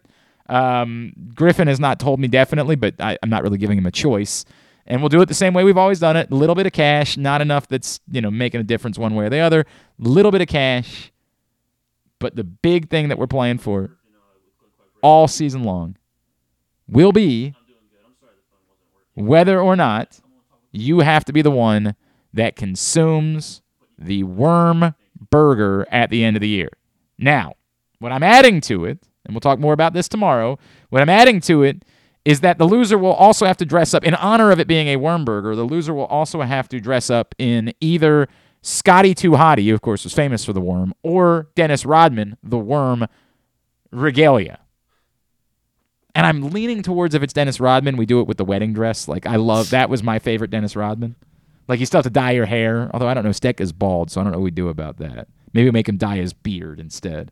Make him have to wear a wig for like no, because then he doesn't have to dye something. Yeah. No, no, no. We'd have to dye something. Okay. I and Steck has lost a lot. Like he's been a regular loser. Of So should I be worried? I, Well, I think that as long as Steck is in the competition, you're you're in good shape. Um, but but think about that. I want all the boys to vote. Either Scotty too, we either dress up as Scotty too hottie, and then you got to frost your tips again. That's the difficulty of this because Stecca really screws it up by not having any jerk being bald. What's wrong with you? So we need him to do something with his beard. It's a good- good would to be strategy. trade-off. No, we did. We need we need we need a commitment from him somehow. He's got to tell us what he'd do instead. But either Rodman or Scotty Hottie, and then we need to add a third. We need a musical performance as well. But the centerpiece of this is that Tim from Bel Air is going to make a a a burger patty out of worms, and you are going to have to consume it. And now I would like him to add crickets as well, because I saw that apparently that's a thing too. Worm and cricket burger. You're going to have to consume all of it if you lose our picks contest this season. All right? Okay. Yeah, no problem. No problem. I'm also a former loser. I had to eat the bull balls. It goes that way. That's the way it goes. That's still like a delicacy though. Like It is not. I want to make that abundantly clear. It ain't. I don't know who. seems- I don't know who told you that. Not a delicacy. I assure you. Joining us now, it's time for us to make our weekly trip to Bowie. Chat with a member of the Bay Sox. This guy was having a great season at the single A level. So a couple weeks back, he got the call up to double A. I've heard a lot of people talking him up. A lot of his teammates have been gassing him up as a guy we should be paying attention to. He's Bay Sox outfielder John Rhodes. He's with us now here on GCR. John, it's Glenn in Baltimore. It's great to chat with you, man. Thank you for taking a couple of minutes for us. Yeah, no problem, man. Love to talk. I don't know how much of that conversation you just heard. Uh, John, what's the grossest food you've ever consumed in your life? The grossest food. Yeah. Oh man. I could go so many different ways with this. Um, honestly, um, I don't know. Really? You don't have I. I have no idea. Okay, I, I say this. I'm trying to think off the top of my head. I want. I, I want you. man, I- I, I'm. I'm assuming that the boys. That I'm assuming that you and the guys. Maybe. Do you guys play fantasy football at all? Like, are you into that type? oh, of absolutely. Okay. Absolutely. So we've had in house um, with a, a group of people that worked with the show, friends of the show. We've had a picks league for a few years, and let's just say John Rhodes. uh, We like we came to you and said, "Hey, John, would you want to join our picks league? It's only a little bit of money. It's not really about the money. It's really about embarrassing the loser. This year, the loser is going to have to eat a burger made out of worms and crickets. Would you be down for joining that picks league? Yeah, absolutely not. I don't trust my fantasy team enough. It's no. This is not fantasy. This is just picking the winners. This is just picking the games. Oh. Oh no, I still don't trust. it's fair enough. I tried. I had to at least extend the offer. I had to go for it. Hey, um, John, getting the getting the call, moving up, bumping up the double A level, um, and getting there. Just let's go back a couple of weeks. How good does it feel to know the organization has seen the work that you're putting in, believes that you're on the right track, and gives you that bump up, and you get that shot to move up to the next level? it's great, man. It's it's a it was a pretty special day. Um, I mean, you're you're in Aberdeen for you know a few months. It feels like a while, man, and you're just like you know like hope everything I'm doing is paying off. And so, it- like I said, it's exactly how you think it'd be. It you know it's great great to call your family and everything, and like I don't know, it just it feels rewarding knowing like all the work you're putting in daily is not going unnoticed. So it's great. I've I've loved it so far, um, and I, I've had a good time. You know, meet a new clubhouse and being around a new staff and everything. So it's been great. And tell me about the adjustment, right? Because obviously, you know, somebody would point out, hey, you know, got kind of a bit of a slow start the next level, but that's that's typically the way this works, right? Like most guys don't get bumped up a level and hit 500 for the first couple of weeks. Um, wh- Yeah, yeah. What what is what's the most significant thing about the adjustment to Double A? I think just the quality of player. Um, I think the pitchers are just a little bit more refined. So, you know, I think in in single A, if you know you got a really nasty breaking ball, somebody would follow it up kind of with a pitch to hit, and you could kind of get away with you know spitting on that breaking ball. But I feel more with here, it's like the pitchers are more refined. You know, they're here for a reason, and if you get that nasty breaking ball and you spit on it, you might get it again. There three more times, and the next thing you know, you're walking back to the dugout. So little things like that, you got to be able to hit. I think pitchers pitches better. Um, just a little thing like the quality of the, the hitters are a lot better too. So the pitchers, you know, have to be better. So um, I think that's the main thing. It's just the quality. I mean, there, there's because there was talent in high A for sure, but it's like it's talent plus polish here is what I'm picking up. So Do you feel like you're facing like major leaguers now? Like that you when you when you go out, you're like that guy's either that guy's gonna be in the major leagues basically every night. It's- yeah, I mean, absolutely. Like, I mean, two weeks ago, um, I mean, Deivi Garcia was on Yeah. Somerset's staff, and I mean, he pitched postseason for the Yankees. I mean, two years ago or a year ago, and I'm like, well, I mean, if that's what a big league, you know, and he was, you know, one of their looked like a normal starter for them, and I'm like, well, if that dude's a big leaguer, then this dude's a big leaguer, a big leaguer, you know.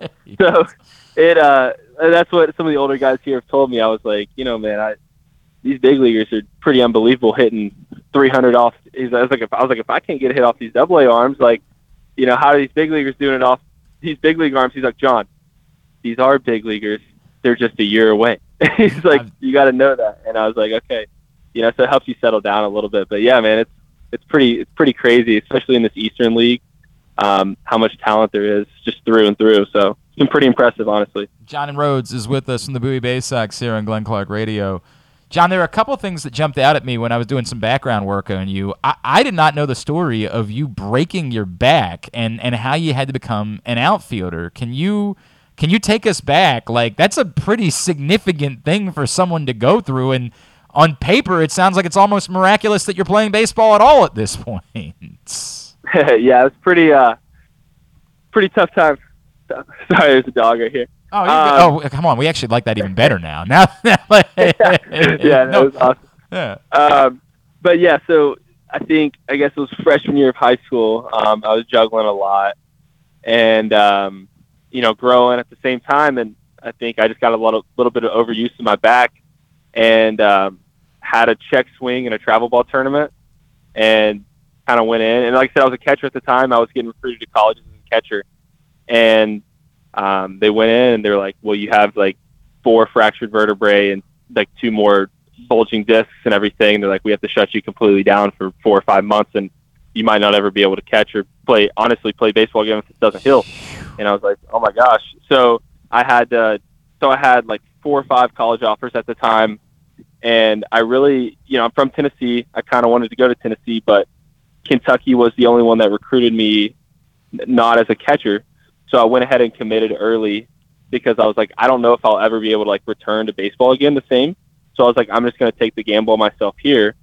And so I committed to Kentucky, and they like rode with, they stuck with me through the whole thing because I really couldn't play baseball for you know that whole year. Wow. And then kind of came out the other side and was like, well, I mean, I'm gonna have to try to play outfield now. So I've been picking up on outfield the last you know five or so years, but you know, thank God because you know that, that like I said, there was that time where I would sit. I remember it was after school and I, I couldn't do anything. All my friends would be practicing, doing other like basketball stuff, and I would have to sit in like one of my teachers' like office or one of my teachers' rooms, like waiting for my brother to finish like basketball practice. And I was like, man, like, what if this is really it for like my athletic career? You know, like I just I didn't know. There's so much unknown. So I'm so thankful that everything's worked out how it has today. And it's crazy. I mean, it was a wild ride, but it makes me so appreciative of you know everything, getting to go out here every day and just play. You know, because it was could have been over like that Man. before it even started. So, Man, pretty that is crazy. that is wild, dude. That is wild. Well, oh, I'm glad it worked out. I want to make that Yeah, oh, abundantly man, clear. absolutely. Yeah, right. Um, Absolutely. And then I saw in your Kentucky bio this quote, and I want to know where it came from because I love this quote. Your favorite quote Confidence isn't walking into a room thinking you're better than everyone, it's walking in and not having to compare yourself to anyone at all. I love that. Um, where did that come from? You know, honestly, I saw that on Twitter. Um, it was like a JJ Watt quote, and I think it, you know, it's. I think it's so true because when I got to UK, um, you know, when you you walk into an SEC baseball program as an 18 year old, you're kind of like, you look to your left and right, and uh, I mean, you're grown men and just absolutely killing the ball, and you compare yourself to every little detail and all this stuff. And like, I'm not good enough. I'm not this, and then I started playing a little bit, and you know, I was like, okay, like I have to be myself, and like if I'm myself, like, and I worry about that, and I worry about like how good they're doing, how good they're doing, like that's true confidence, and like I'm confident in myself, and so I ended up, like I said, I ended up playing obviously, and but that rings true in pro ball as well. Is like you come here and you have Colton Cowser to your left, you have Connor Norby, Right. you have Joey Ortiz, all these guys, and you're like, if you compare yourself to them and you're worried about this, like, man, you're really, you're really not secure of your own abilities, and you got to be able to walk your own path and be able to be able to be like, okay, this dude's great, this dude's great, and like I'm great as well. Like Um, that's right, know? right. Like, yeah, not being like, well, they do this better than me, they do the best. Like, nah, man, you're insecure about yourself. Like, you have to be truly confident in your own abilities, or you you don't stand any chance in this game because everybody's too good. Uh, look, there's a lot of reasons why I was never going to make it as an athlete, but among them was I was the guy that really didn't want to be the guy that was coming up with the game on the line, and I was like hoping one of the better. I ho- hopefully this works out that one of the better players is at the plate in Yeah, those moments. That's not the best mindset. Yeah, it was never gonna work for me. Like, I could not do that. I'd be like, oh no. I would start doing the math in my head. I'd be like, oh crap, this this could end up being me. oh, I wish it was one of the good hitters. That's so bad. Dude, it's so bad. But it was again a realize realization that I'm going to end up talking about sports, not playing sports for Hey, a living. It all works That's out. the way works it's going to go. Um, I was too pragmatic. I knew who the good players were.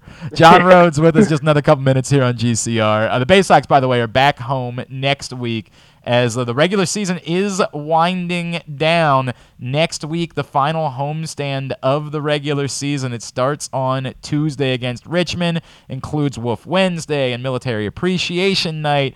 Adley Rutschman bobblehead giveaway, and it's a football bobblehead celebrating when he was the kicker at Oregon State, which is very cool. So much great stuff going on. Get to baysox.com in order to find out more.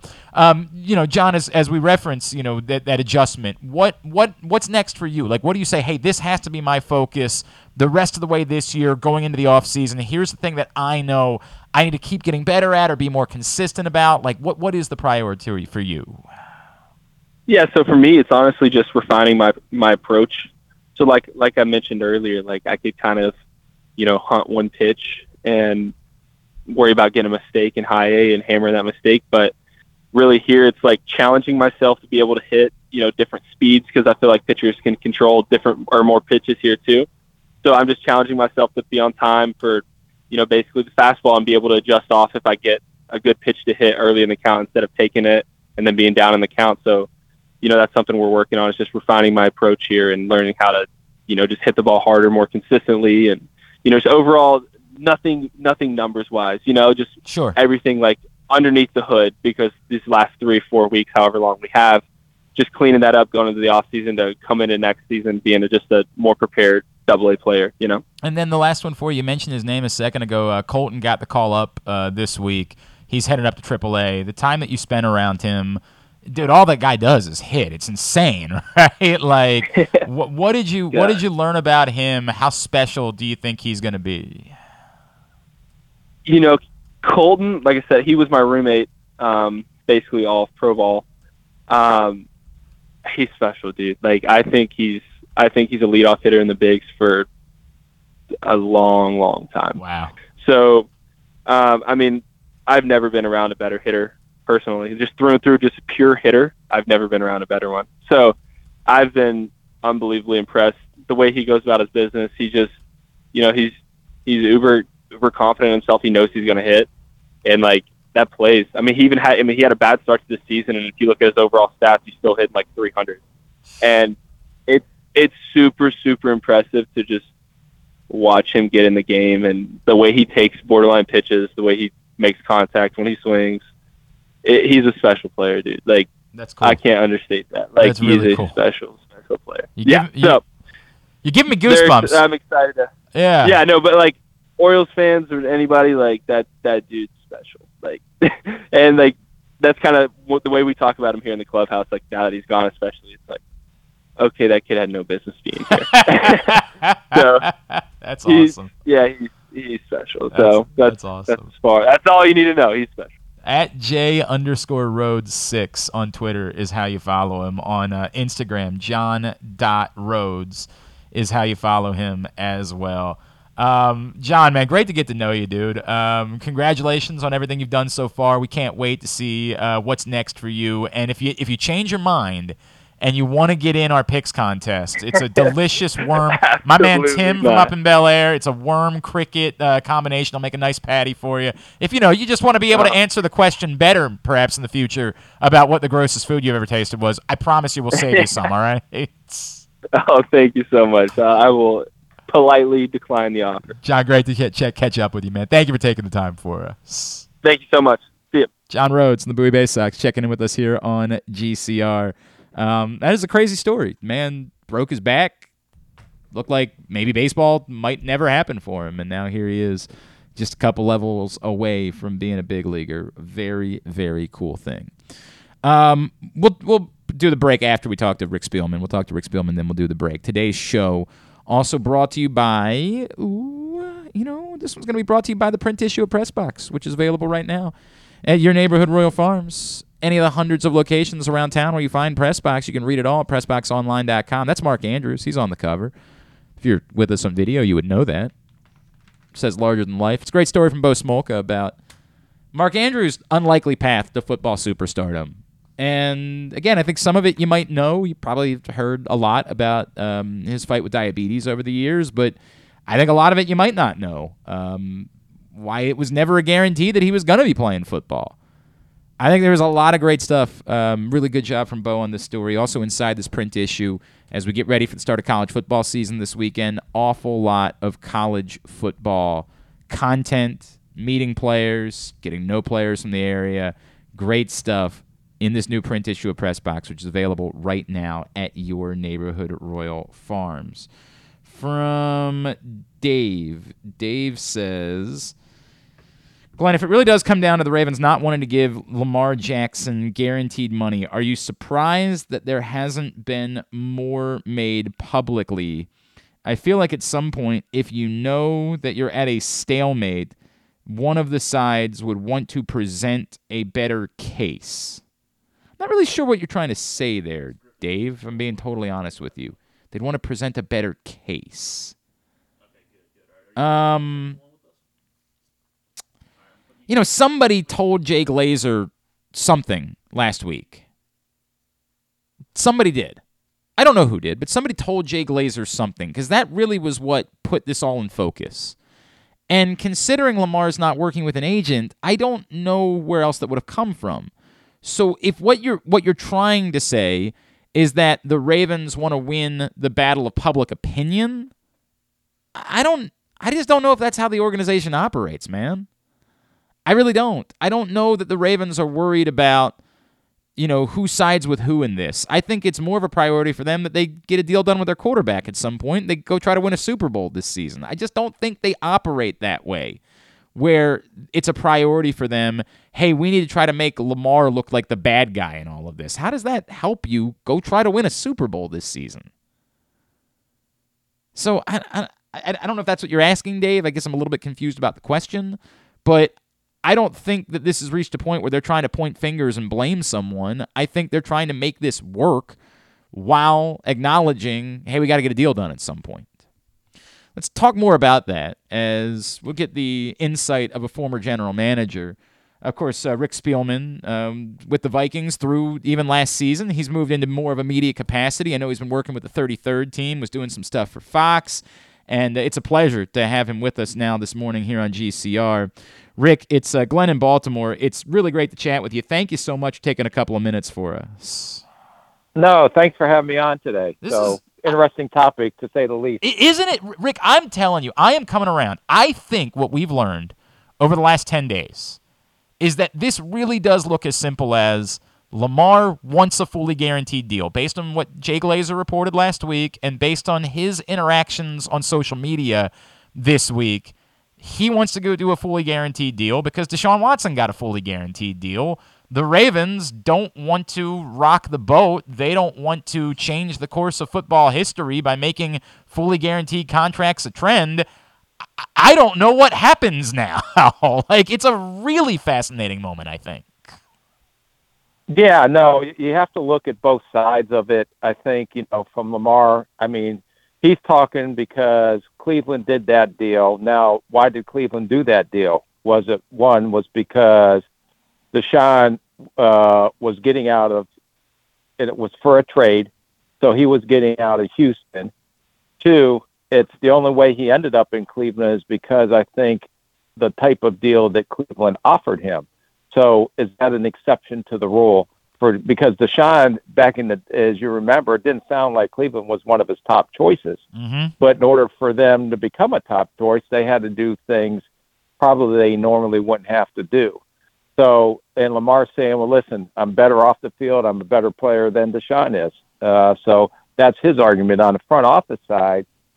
You know, you're looking at what your business principles are as well, and it sounds like they're willing to pay him to be one of the top quarterbacks in the NFL, but not to go to that fully guaranteed route because I don't know how many other teams would potentially do that, and Lamar is technically under contract.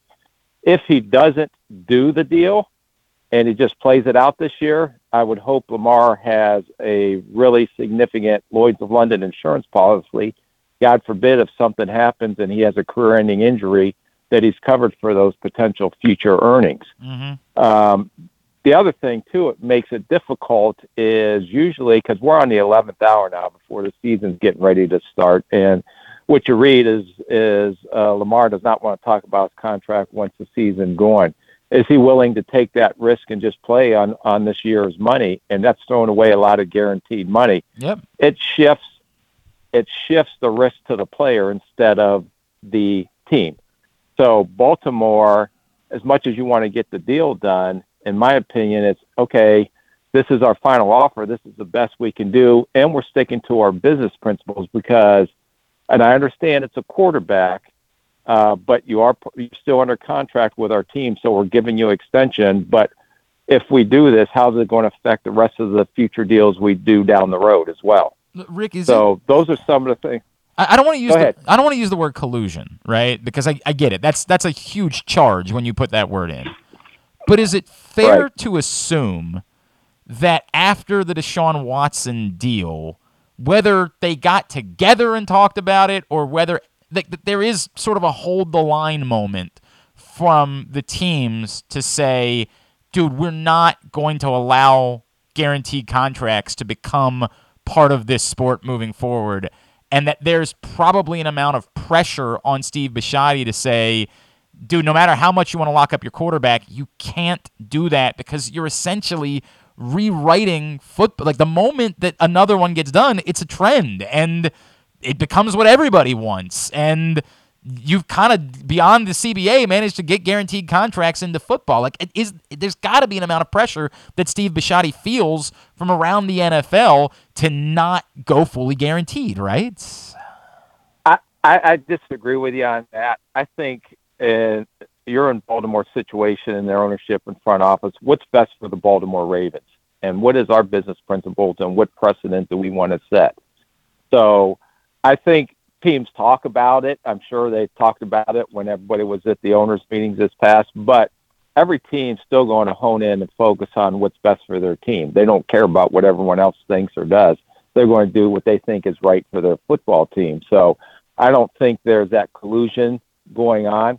But I also know that from a team standpoint, if we do this and set this precedent precedent within our team, who's the next player that's going to come in? Well, you did him. Why not me? Well, then you're going to argue, well, maybe you're because you're not a quarterback or this or that. Well, then you're going to have a similar situation. We always tried to do deals and we had our business principles. And as much as the agents fought those business principles, we were going to stay true to our business principles. Mm-hmm. And when other players came up for contract extensions, then we can say, well, listen, uh, all of our top guys did this structure and this deal.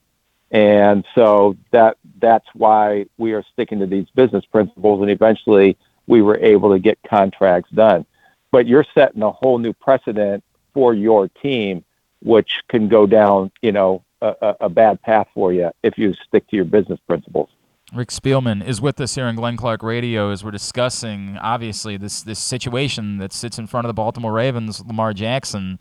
Um, Rick, could, could, you imagine there'd be pressure on the other side? Like I, it was presented to me and, and by someone recently related to the players that there's maybe a push the other way that they're not happy that Kyler Murray didn't try to push for a fully guaranteed contract and that you know they don't just want the quarterbacks to be pushing for fully guaranteed contracts they want everybody to be getting fully guaranteed contracts and it's the quarterbacks who have the leverage and that there might be a little pressure on Lamar the other way to say, dude, we need you to hold the line. Um, we need you to go to fight for all of us because we're trying to change the way that a sport operates.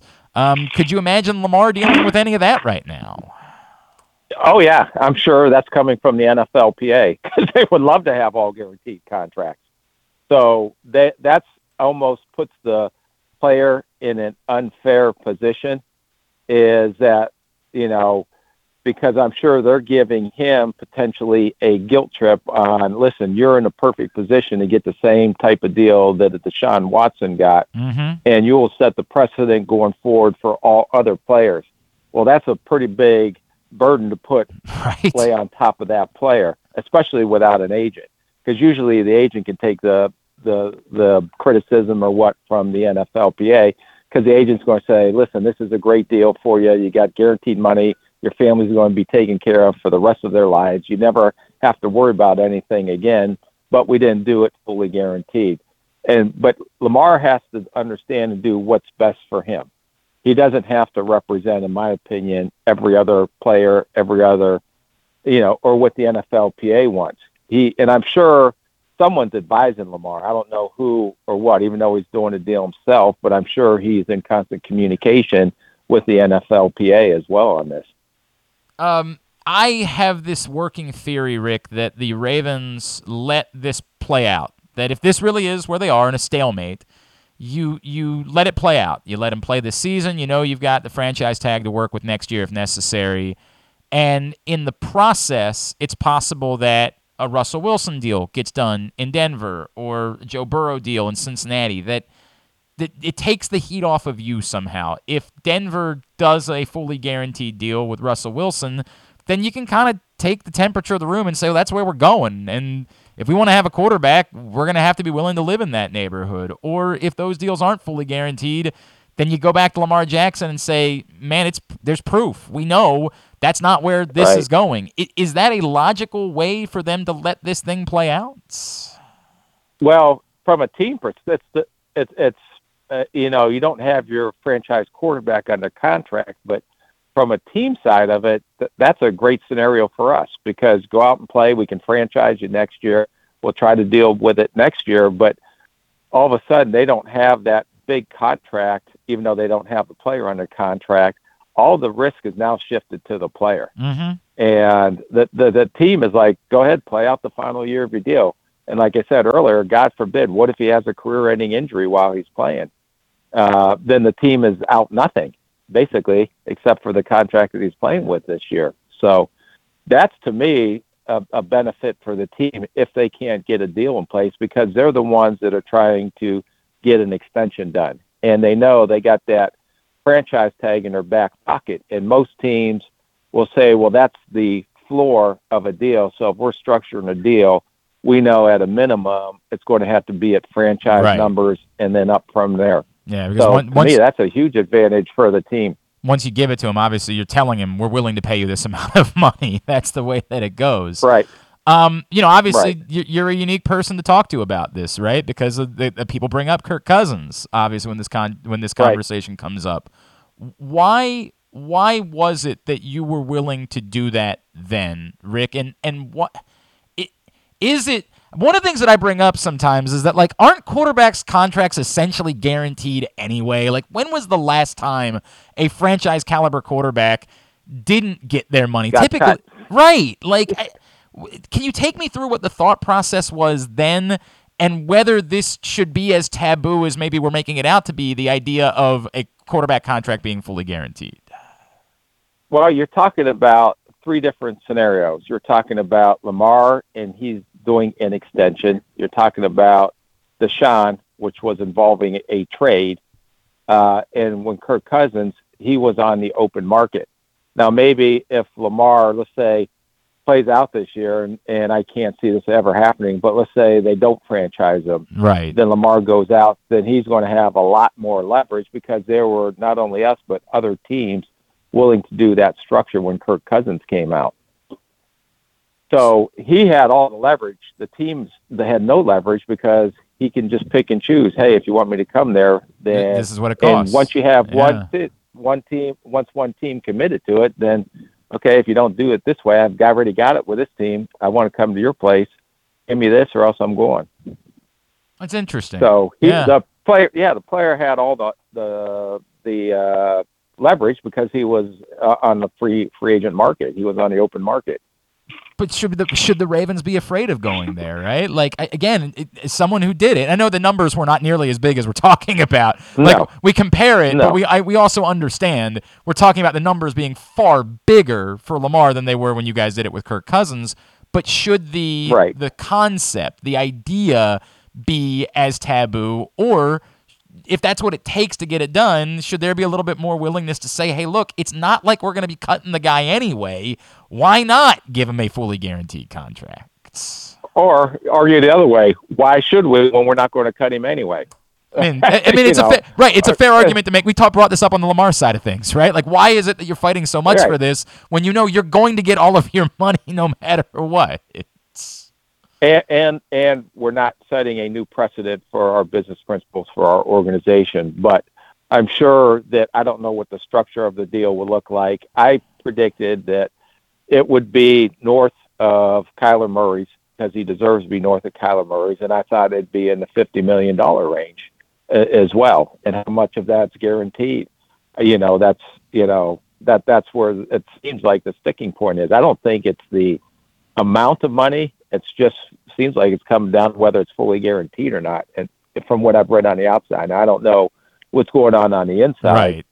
but I think if it was, and maybe that's where an agent comes into play because they can keep the, and I'm assuming everything here, so please don't think I know inside information, but then that keeps the NFLPA off the player's back and the, NFLPA is on the agent back, but the agent is strong enough and probably if they have a client like Lamar have enough high caliber players that have done many multi year, multi gazillion dollar deals like Lamar would, would, would deserve to get. All right, Rick, if I could, two quick ones because I know you've been really giving of your time, and I, I greatly appreciate it. Rick Spielman with us on GCR.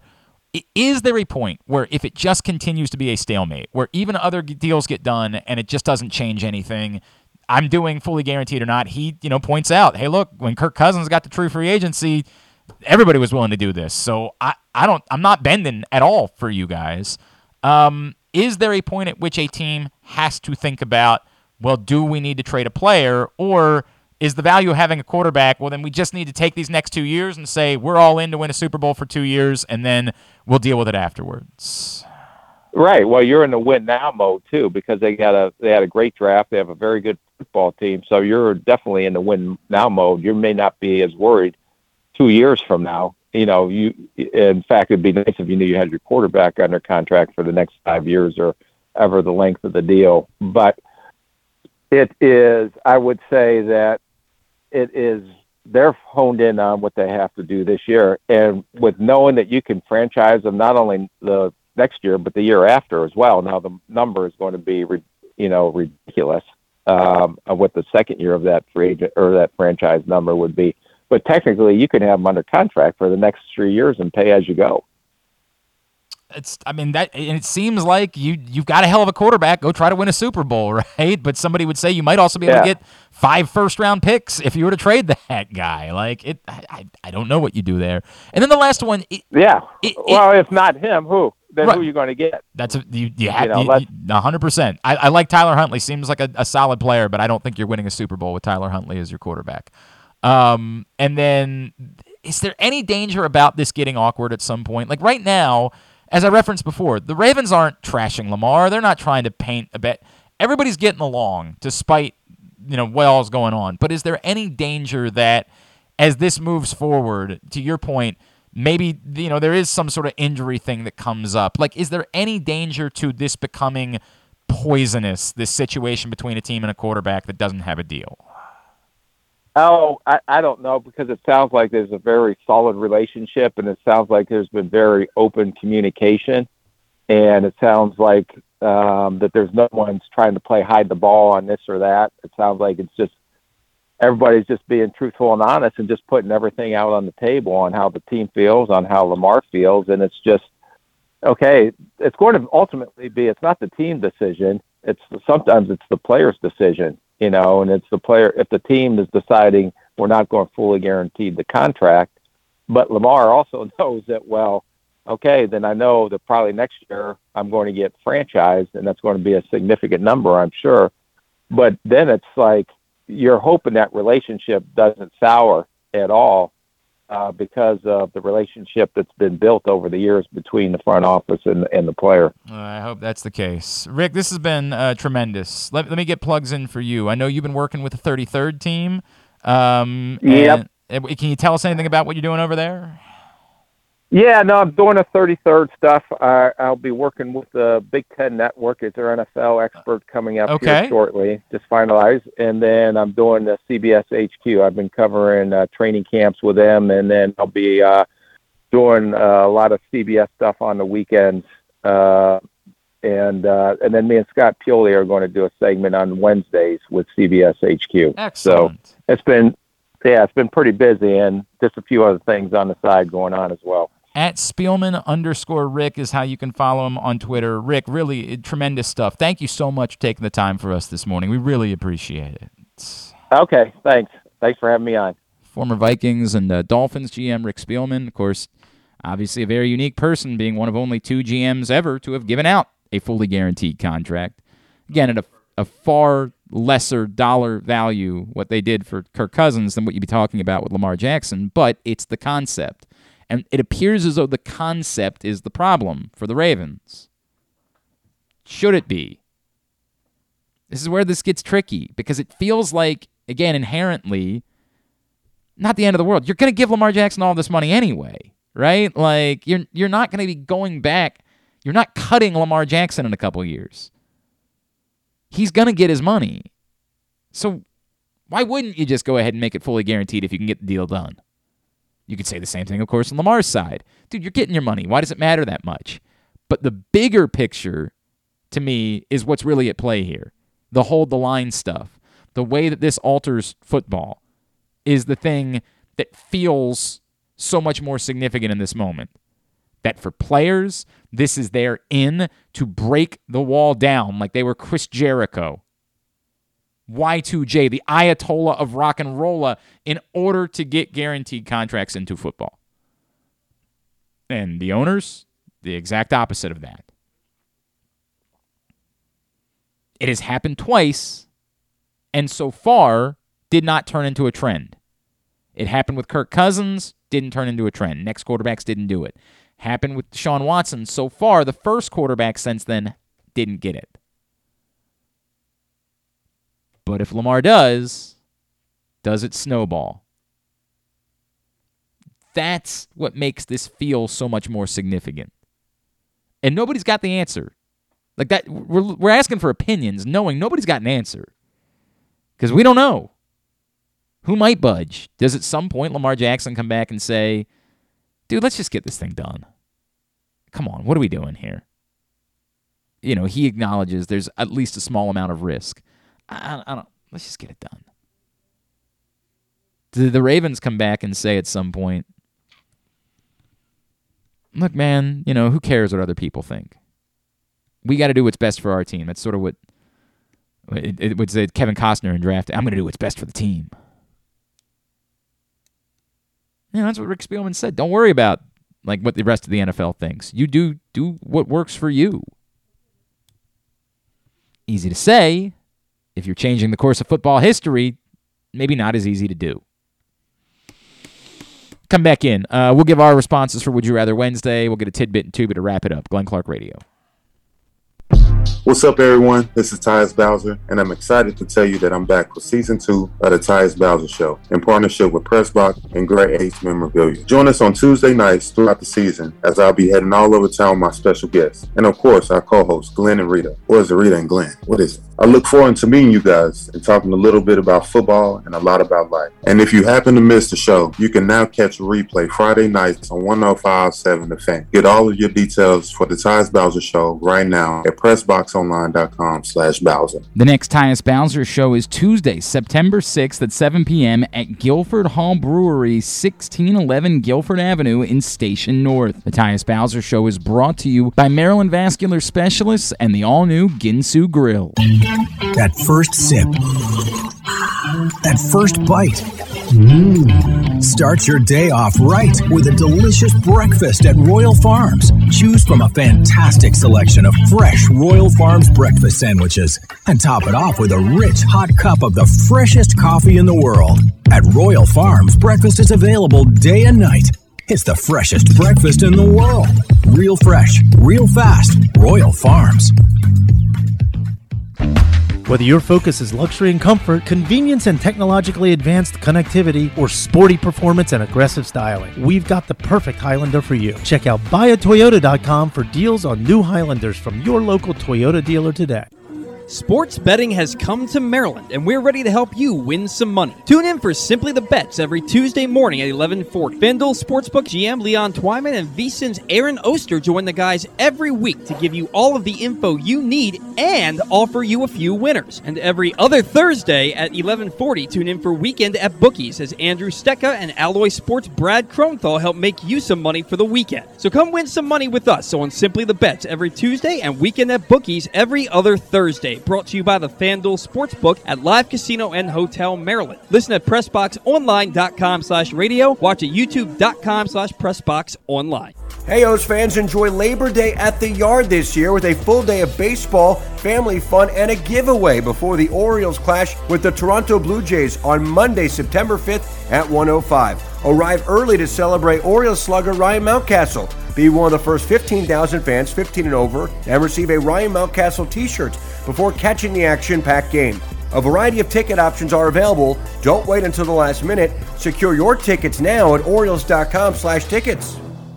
Don't forget that full episodes of the show are available for free on Apple, Spotify, Amazon, and YouTube. But warning, you get what you pay for. You're listening to Glenn Clark Radio. All right, back in here on GCR as we wind down for a Would You Rather Wednesday edition of the program brought to you by Glory Days Grill. They announce uh, Adley or they announce Lamar today. Which one? Um, I guess I'd rather have Lamar. I'd rather have Lamar locked It's down. a weird for thing where I actually think the impact of Adley would be more significant, like having him for ten years or No, no, I just I just mean what it would do to make a statement about the type of organization you are. Mm-hmm. Right. Whereas like I could make peace with I think I've already made peace with the idea that the, the Lamar thing isn't happening right now. I, I think that a couple more dominoes need to fall before it ends up happening. You know, it'll be something they deal with next year, right? So I think the idea of loudly the Orioles loudly announcing we are spending money, we are a different franchise. The Orioles of the past are not the Orioles of the future. Like would just be so much more valuable than a Lamar thing that again I've just I've made peace with. Like if I had said on the flip side you're losing one or the other, Right. then I think that it might I'd have to revisit this. But the idea being that either one could get done in the future, like the value of Adley being done right now is to me more significant than the value of Lamar being done right now. Yeah, that's a good point. From point. an annoyance standpoint, Yeah. like I'd like to stop talking about the Lamar thing. Like I just like to be over and like let's let's move on. Let's I discuss. mean, we we have to talk about it all season now.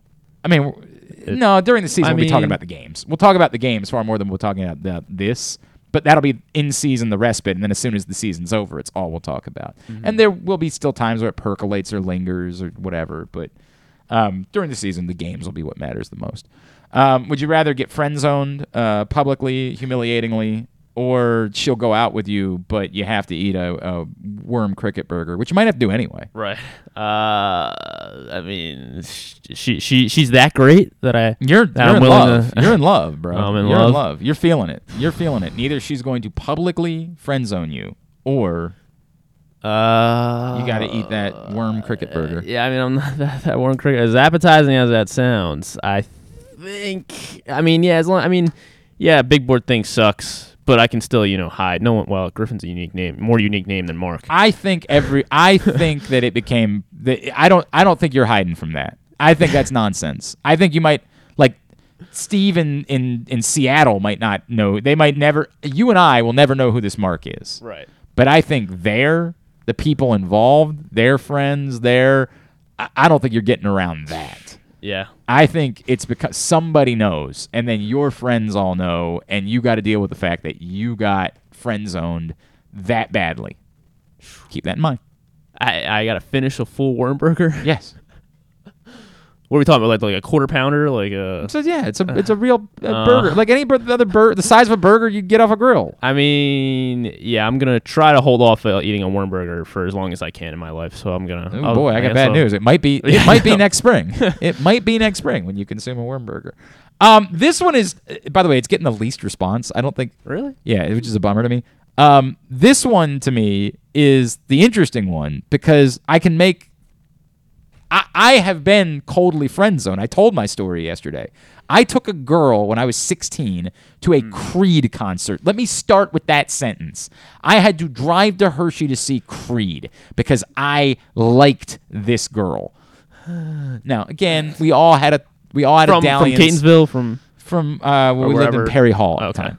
Uh, to Perry Hall to Hershey to go see Creed on a school night. By the way, it was on a Sunday night. Oh, the story is so overwhelming. It's one of my go all time go to stories.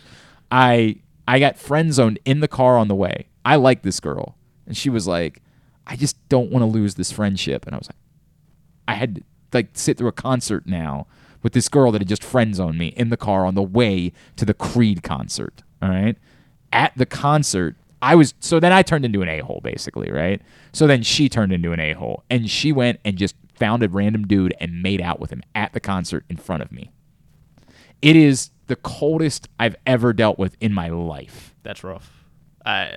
By the way, the night was the night was capitalized upon by me getting two tickets, driving through an illegal made an illegal left turn, and then when I was trying to avoid the cop, eluding a cop, Oh my gosh. which led to a, which led to a third ticket, driving on after midnight on a provisional license. I had to call my parents. like a triple, quadruple whammy. It was the worst. I mean, it was just the worst night of my life.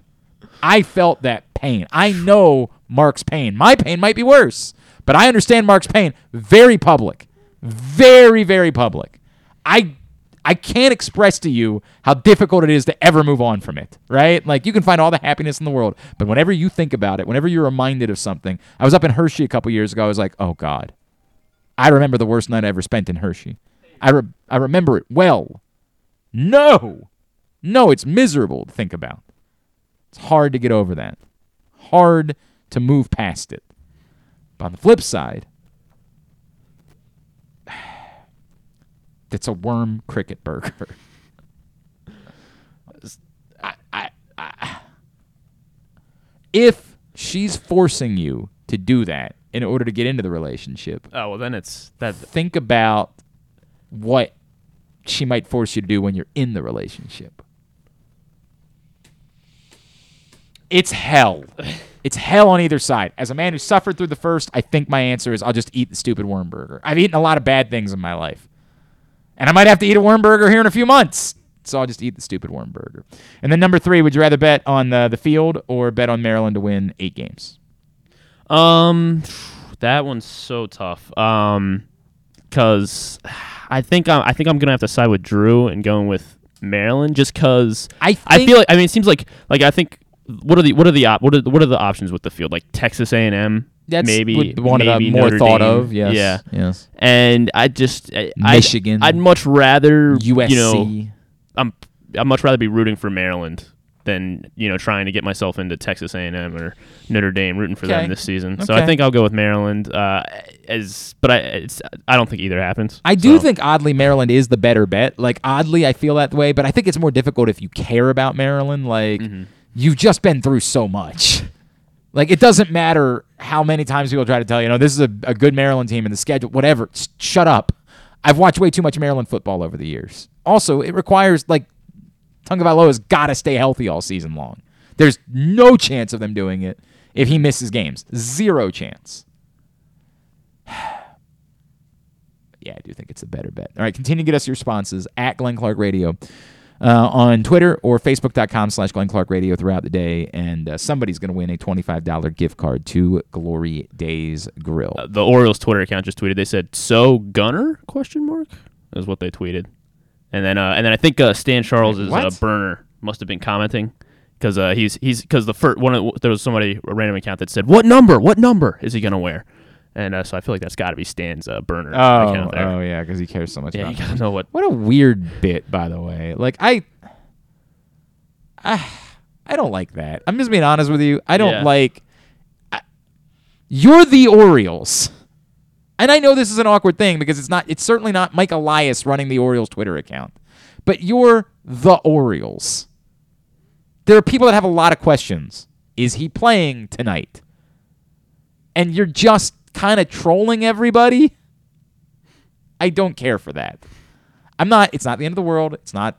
I'm not trying to make it more than it is. I'm not. It's. There are far bigger problems to deal with, but trolling everyone when they have legitimate questions and they just are asking as a fan base that's been through a lot for you to work with them. Please give more information. I don't dig it. I'm not. I'm sorry. I don't dig it. I would. I would just like these are the types of things you want you want to have fun on Twitter. Wait until after the information's out. Wait until people know. What we know right now is he's being brought up to the taxi squad. When when somebody announces he's making his debut tonight, you want to do eyeball emojis, whatever. I don't know. I, I, maybe I'm making too much out of this. I just it's I don't. It's not. There's nothing wrong with them trying to be involved with the thing that everybody's talking about. I get it. All Orioles fans are talking about Gunnar Henderson today, so they want to be involved with that because you know they're the Orioles. It's their content. But it's I just I don't love it. I don't and maybe this is why Twitter's just not for me, man. Like maybe this is really what the answer. I, Twitter's just not for me, dude. I just want to know. Just tell me. Is Gunnar Henderson playing tonight? That's until you can answer that question for me. Don't don't do this. Say let that be for the idiots. Let that be for the unwashed. But again, I get it. This is the era now and all it really is is I'm I'm an old man and I'm a dinosaur and Twitter's no longer for me. So I I'll eh, own it and acknowledge it at this point. Would like to know, would be nice to know, is Gunnar Henderson going to play tonight? Like, should I be planning my schedule around making sure I'm in front? Six o'clock game, tough time to be in front of your television for a six o'clock game. I don't know if you heard people like eating dinner, um, thing that people like to do. So, should I? Do I need to rearrange my schedule for today to make sure I can be in front of a television at six o'clock to watch Gunnar Henderson make his major league debut? I'd just like to know the answer to that question. Somebody knows. It would be nice to be a bit proactive in getting that out there. That's all. That's all. It's not the end of the world. Far bigger problems. Nobody's stealing classified information. Like it's just a baseball question, but it would be nice to get an answer. All right, uh, tidbit brought to you today by your local Toyota dealer and buyatoyota.com. The Toyota Tacoma comes in a range of models and trim lines. You can choose the perfect Tacoma to ref- reflect your unique personality and driving habits. Check out buyatoyota.com for deals on new Tacomas from your local Toyota dealer today. All right. So yeah, we're talking about uh, how miserable the Orioles offense has been. Um, so that made me I wanted to look at uh, look into um the Orioles and their their batting average uh, by player with runners in scoring position. They were only 0 for 2 last night uh, with runners in scoring position because they barely got anyone on base. Um, but I wanted to look at it and I wanted to see Glenn if you could uh, tell me in order from worst to best uh, of the Orioles nine qualified hitters who has the worst uh, batting average with runners in scoring position to who has the best. And uh, I might, I think I'm just going to give you who number one is because they are no longer on the team. Trey Mancini was batting num- 268 uh, with the Orioles with runners in scoring position. That's the best. That was the best. That's that is the, best. That's a big yikes. So that so was eight more Uh, players. Santander is so you're just trying to guess, get me to guess them in order. So Yeah, like so- right now, I'm guessing number two. okay. Right. That, that's how we're doing yeah, this. yeah. Santander. He would. He is not number two. Okay. Mullins. Mullins is number one. Yes. Or so yeah, number, number two. two? 265. So now I'm going to number three. yes. Santander. There you go. So now I move on to number four. Yes, sir. Hays. There you go. Austin Hays. 255 with runners in scoring position. Now I move on to number five. Mm-hmm. Rutschman. There you go. 250. Adley Rutschman with runners in scoring position this season. Now number six. Mountcastle. No. Mateo. No. Urias. Ramon Urias. 246. RISP. Number seven. Mountcastle. There you go. Mountcastle 243 with runners in scoring position. Number eight. Mateo. Yes. Jorge Mateo 229 with runners in scoring position. uh, Rougned Odor. Rougned Odor is last with 197 batting average. They did pretty well with that, if I'm yeah, that was. with you. Um, and nearly. Odor is uh, a top four uh, with worst batting average amongst qualified hitters Yeah, in not, the league. not ideal. Not ideal for sure. Good company with Trent Grisham, uh, Geraldo Perdomo in Ah. Arizona, and Max Muncy. 187 is What the hell happened to Max. Muncy? He's still like I, I don't know. He's just his batting average has been pitiful this season, but he's like still his his Somehow they've survived. yeah. 90 wins. but he's still in the lineup every day. Like he's still like I think I guess he's still putting together good at bats for them and that kind of thing. But he, he is not uh you know putting the ball in play a whole lot. Wow, that uh, former Vikings receiver Jake Reed is closing for the Dodgers now. I just did, I was unaware that uh, how old is it's got to be like 50 at this point. That's a pretty remarkable story that uh, Jake Reed has accomplished. Jake Reed. All right. Um, here's what's coming up. Totally Tubular. Totally Tubular is brought to you by the FanDuel Sportsbook at Live Casino and Hotel, which is the place to be to watch and bet on every game. Bet pads are available now, so you don't even have to get back up and go to the window or the kiosks. Although, if you don't want to do that, the kiosks are very convenient, 61 of them. Plus, you, we learned yesterday about the FanDuel Combine that's coming on September 11th. Make a $50 bet on any fo- football bet of $50 or more.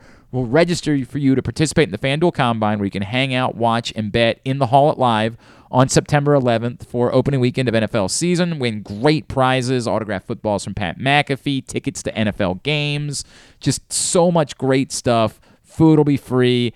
Anyone who makes a $50 wager and is a Live Rewards member on an NFL game will be registered for the FanDuel Combine on September 11th, which is an awesome event. You can find out more Live Casino and Hotels website.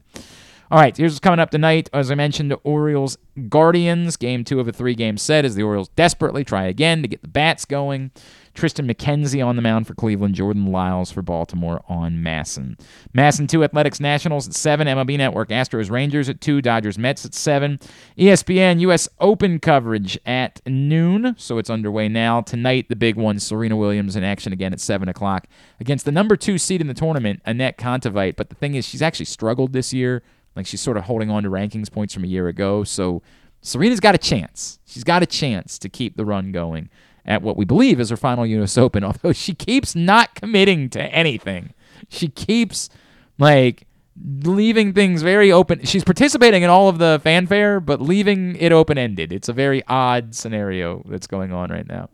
Uh, FS1, Atlanta United, Philadelphia Union at 7, NBC Sports Washington, DC United, NYCFC at 8.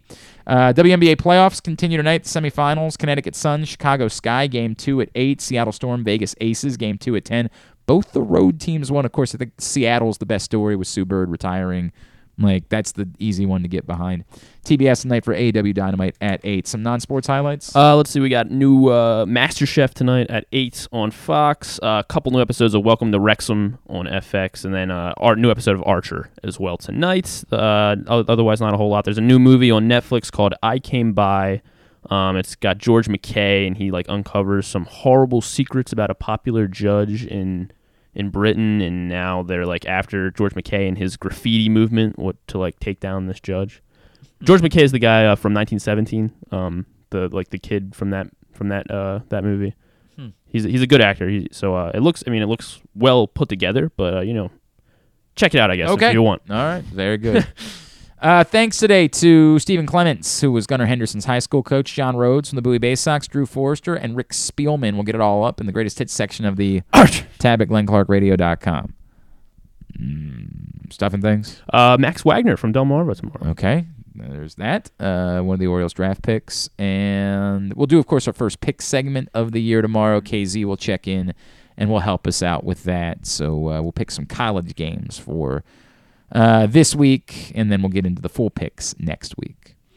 All right, thanks to everybody at Pressbox, all of our great sponsors and partners, including Glory Days Grill, Royal Farms, Costas Inn, Great Eights Memorabilia, FanDuel Sportsbook at Live Casino and Hotel, Maryland Vascular Specialist, the all-new Ginsu Grill, the Baltimore Orioles, your local Toyota dealer, buyatoyota.com.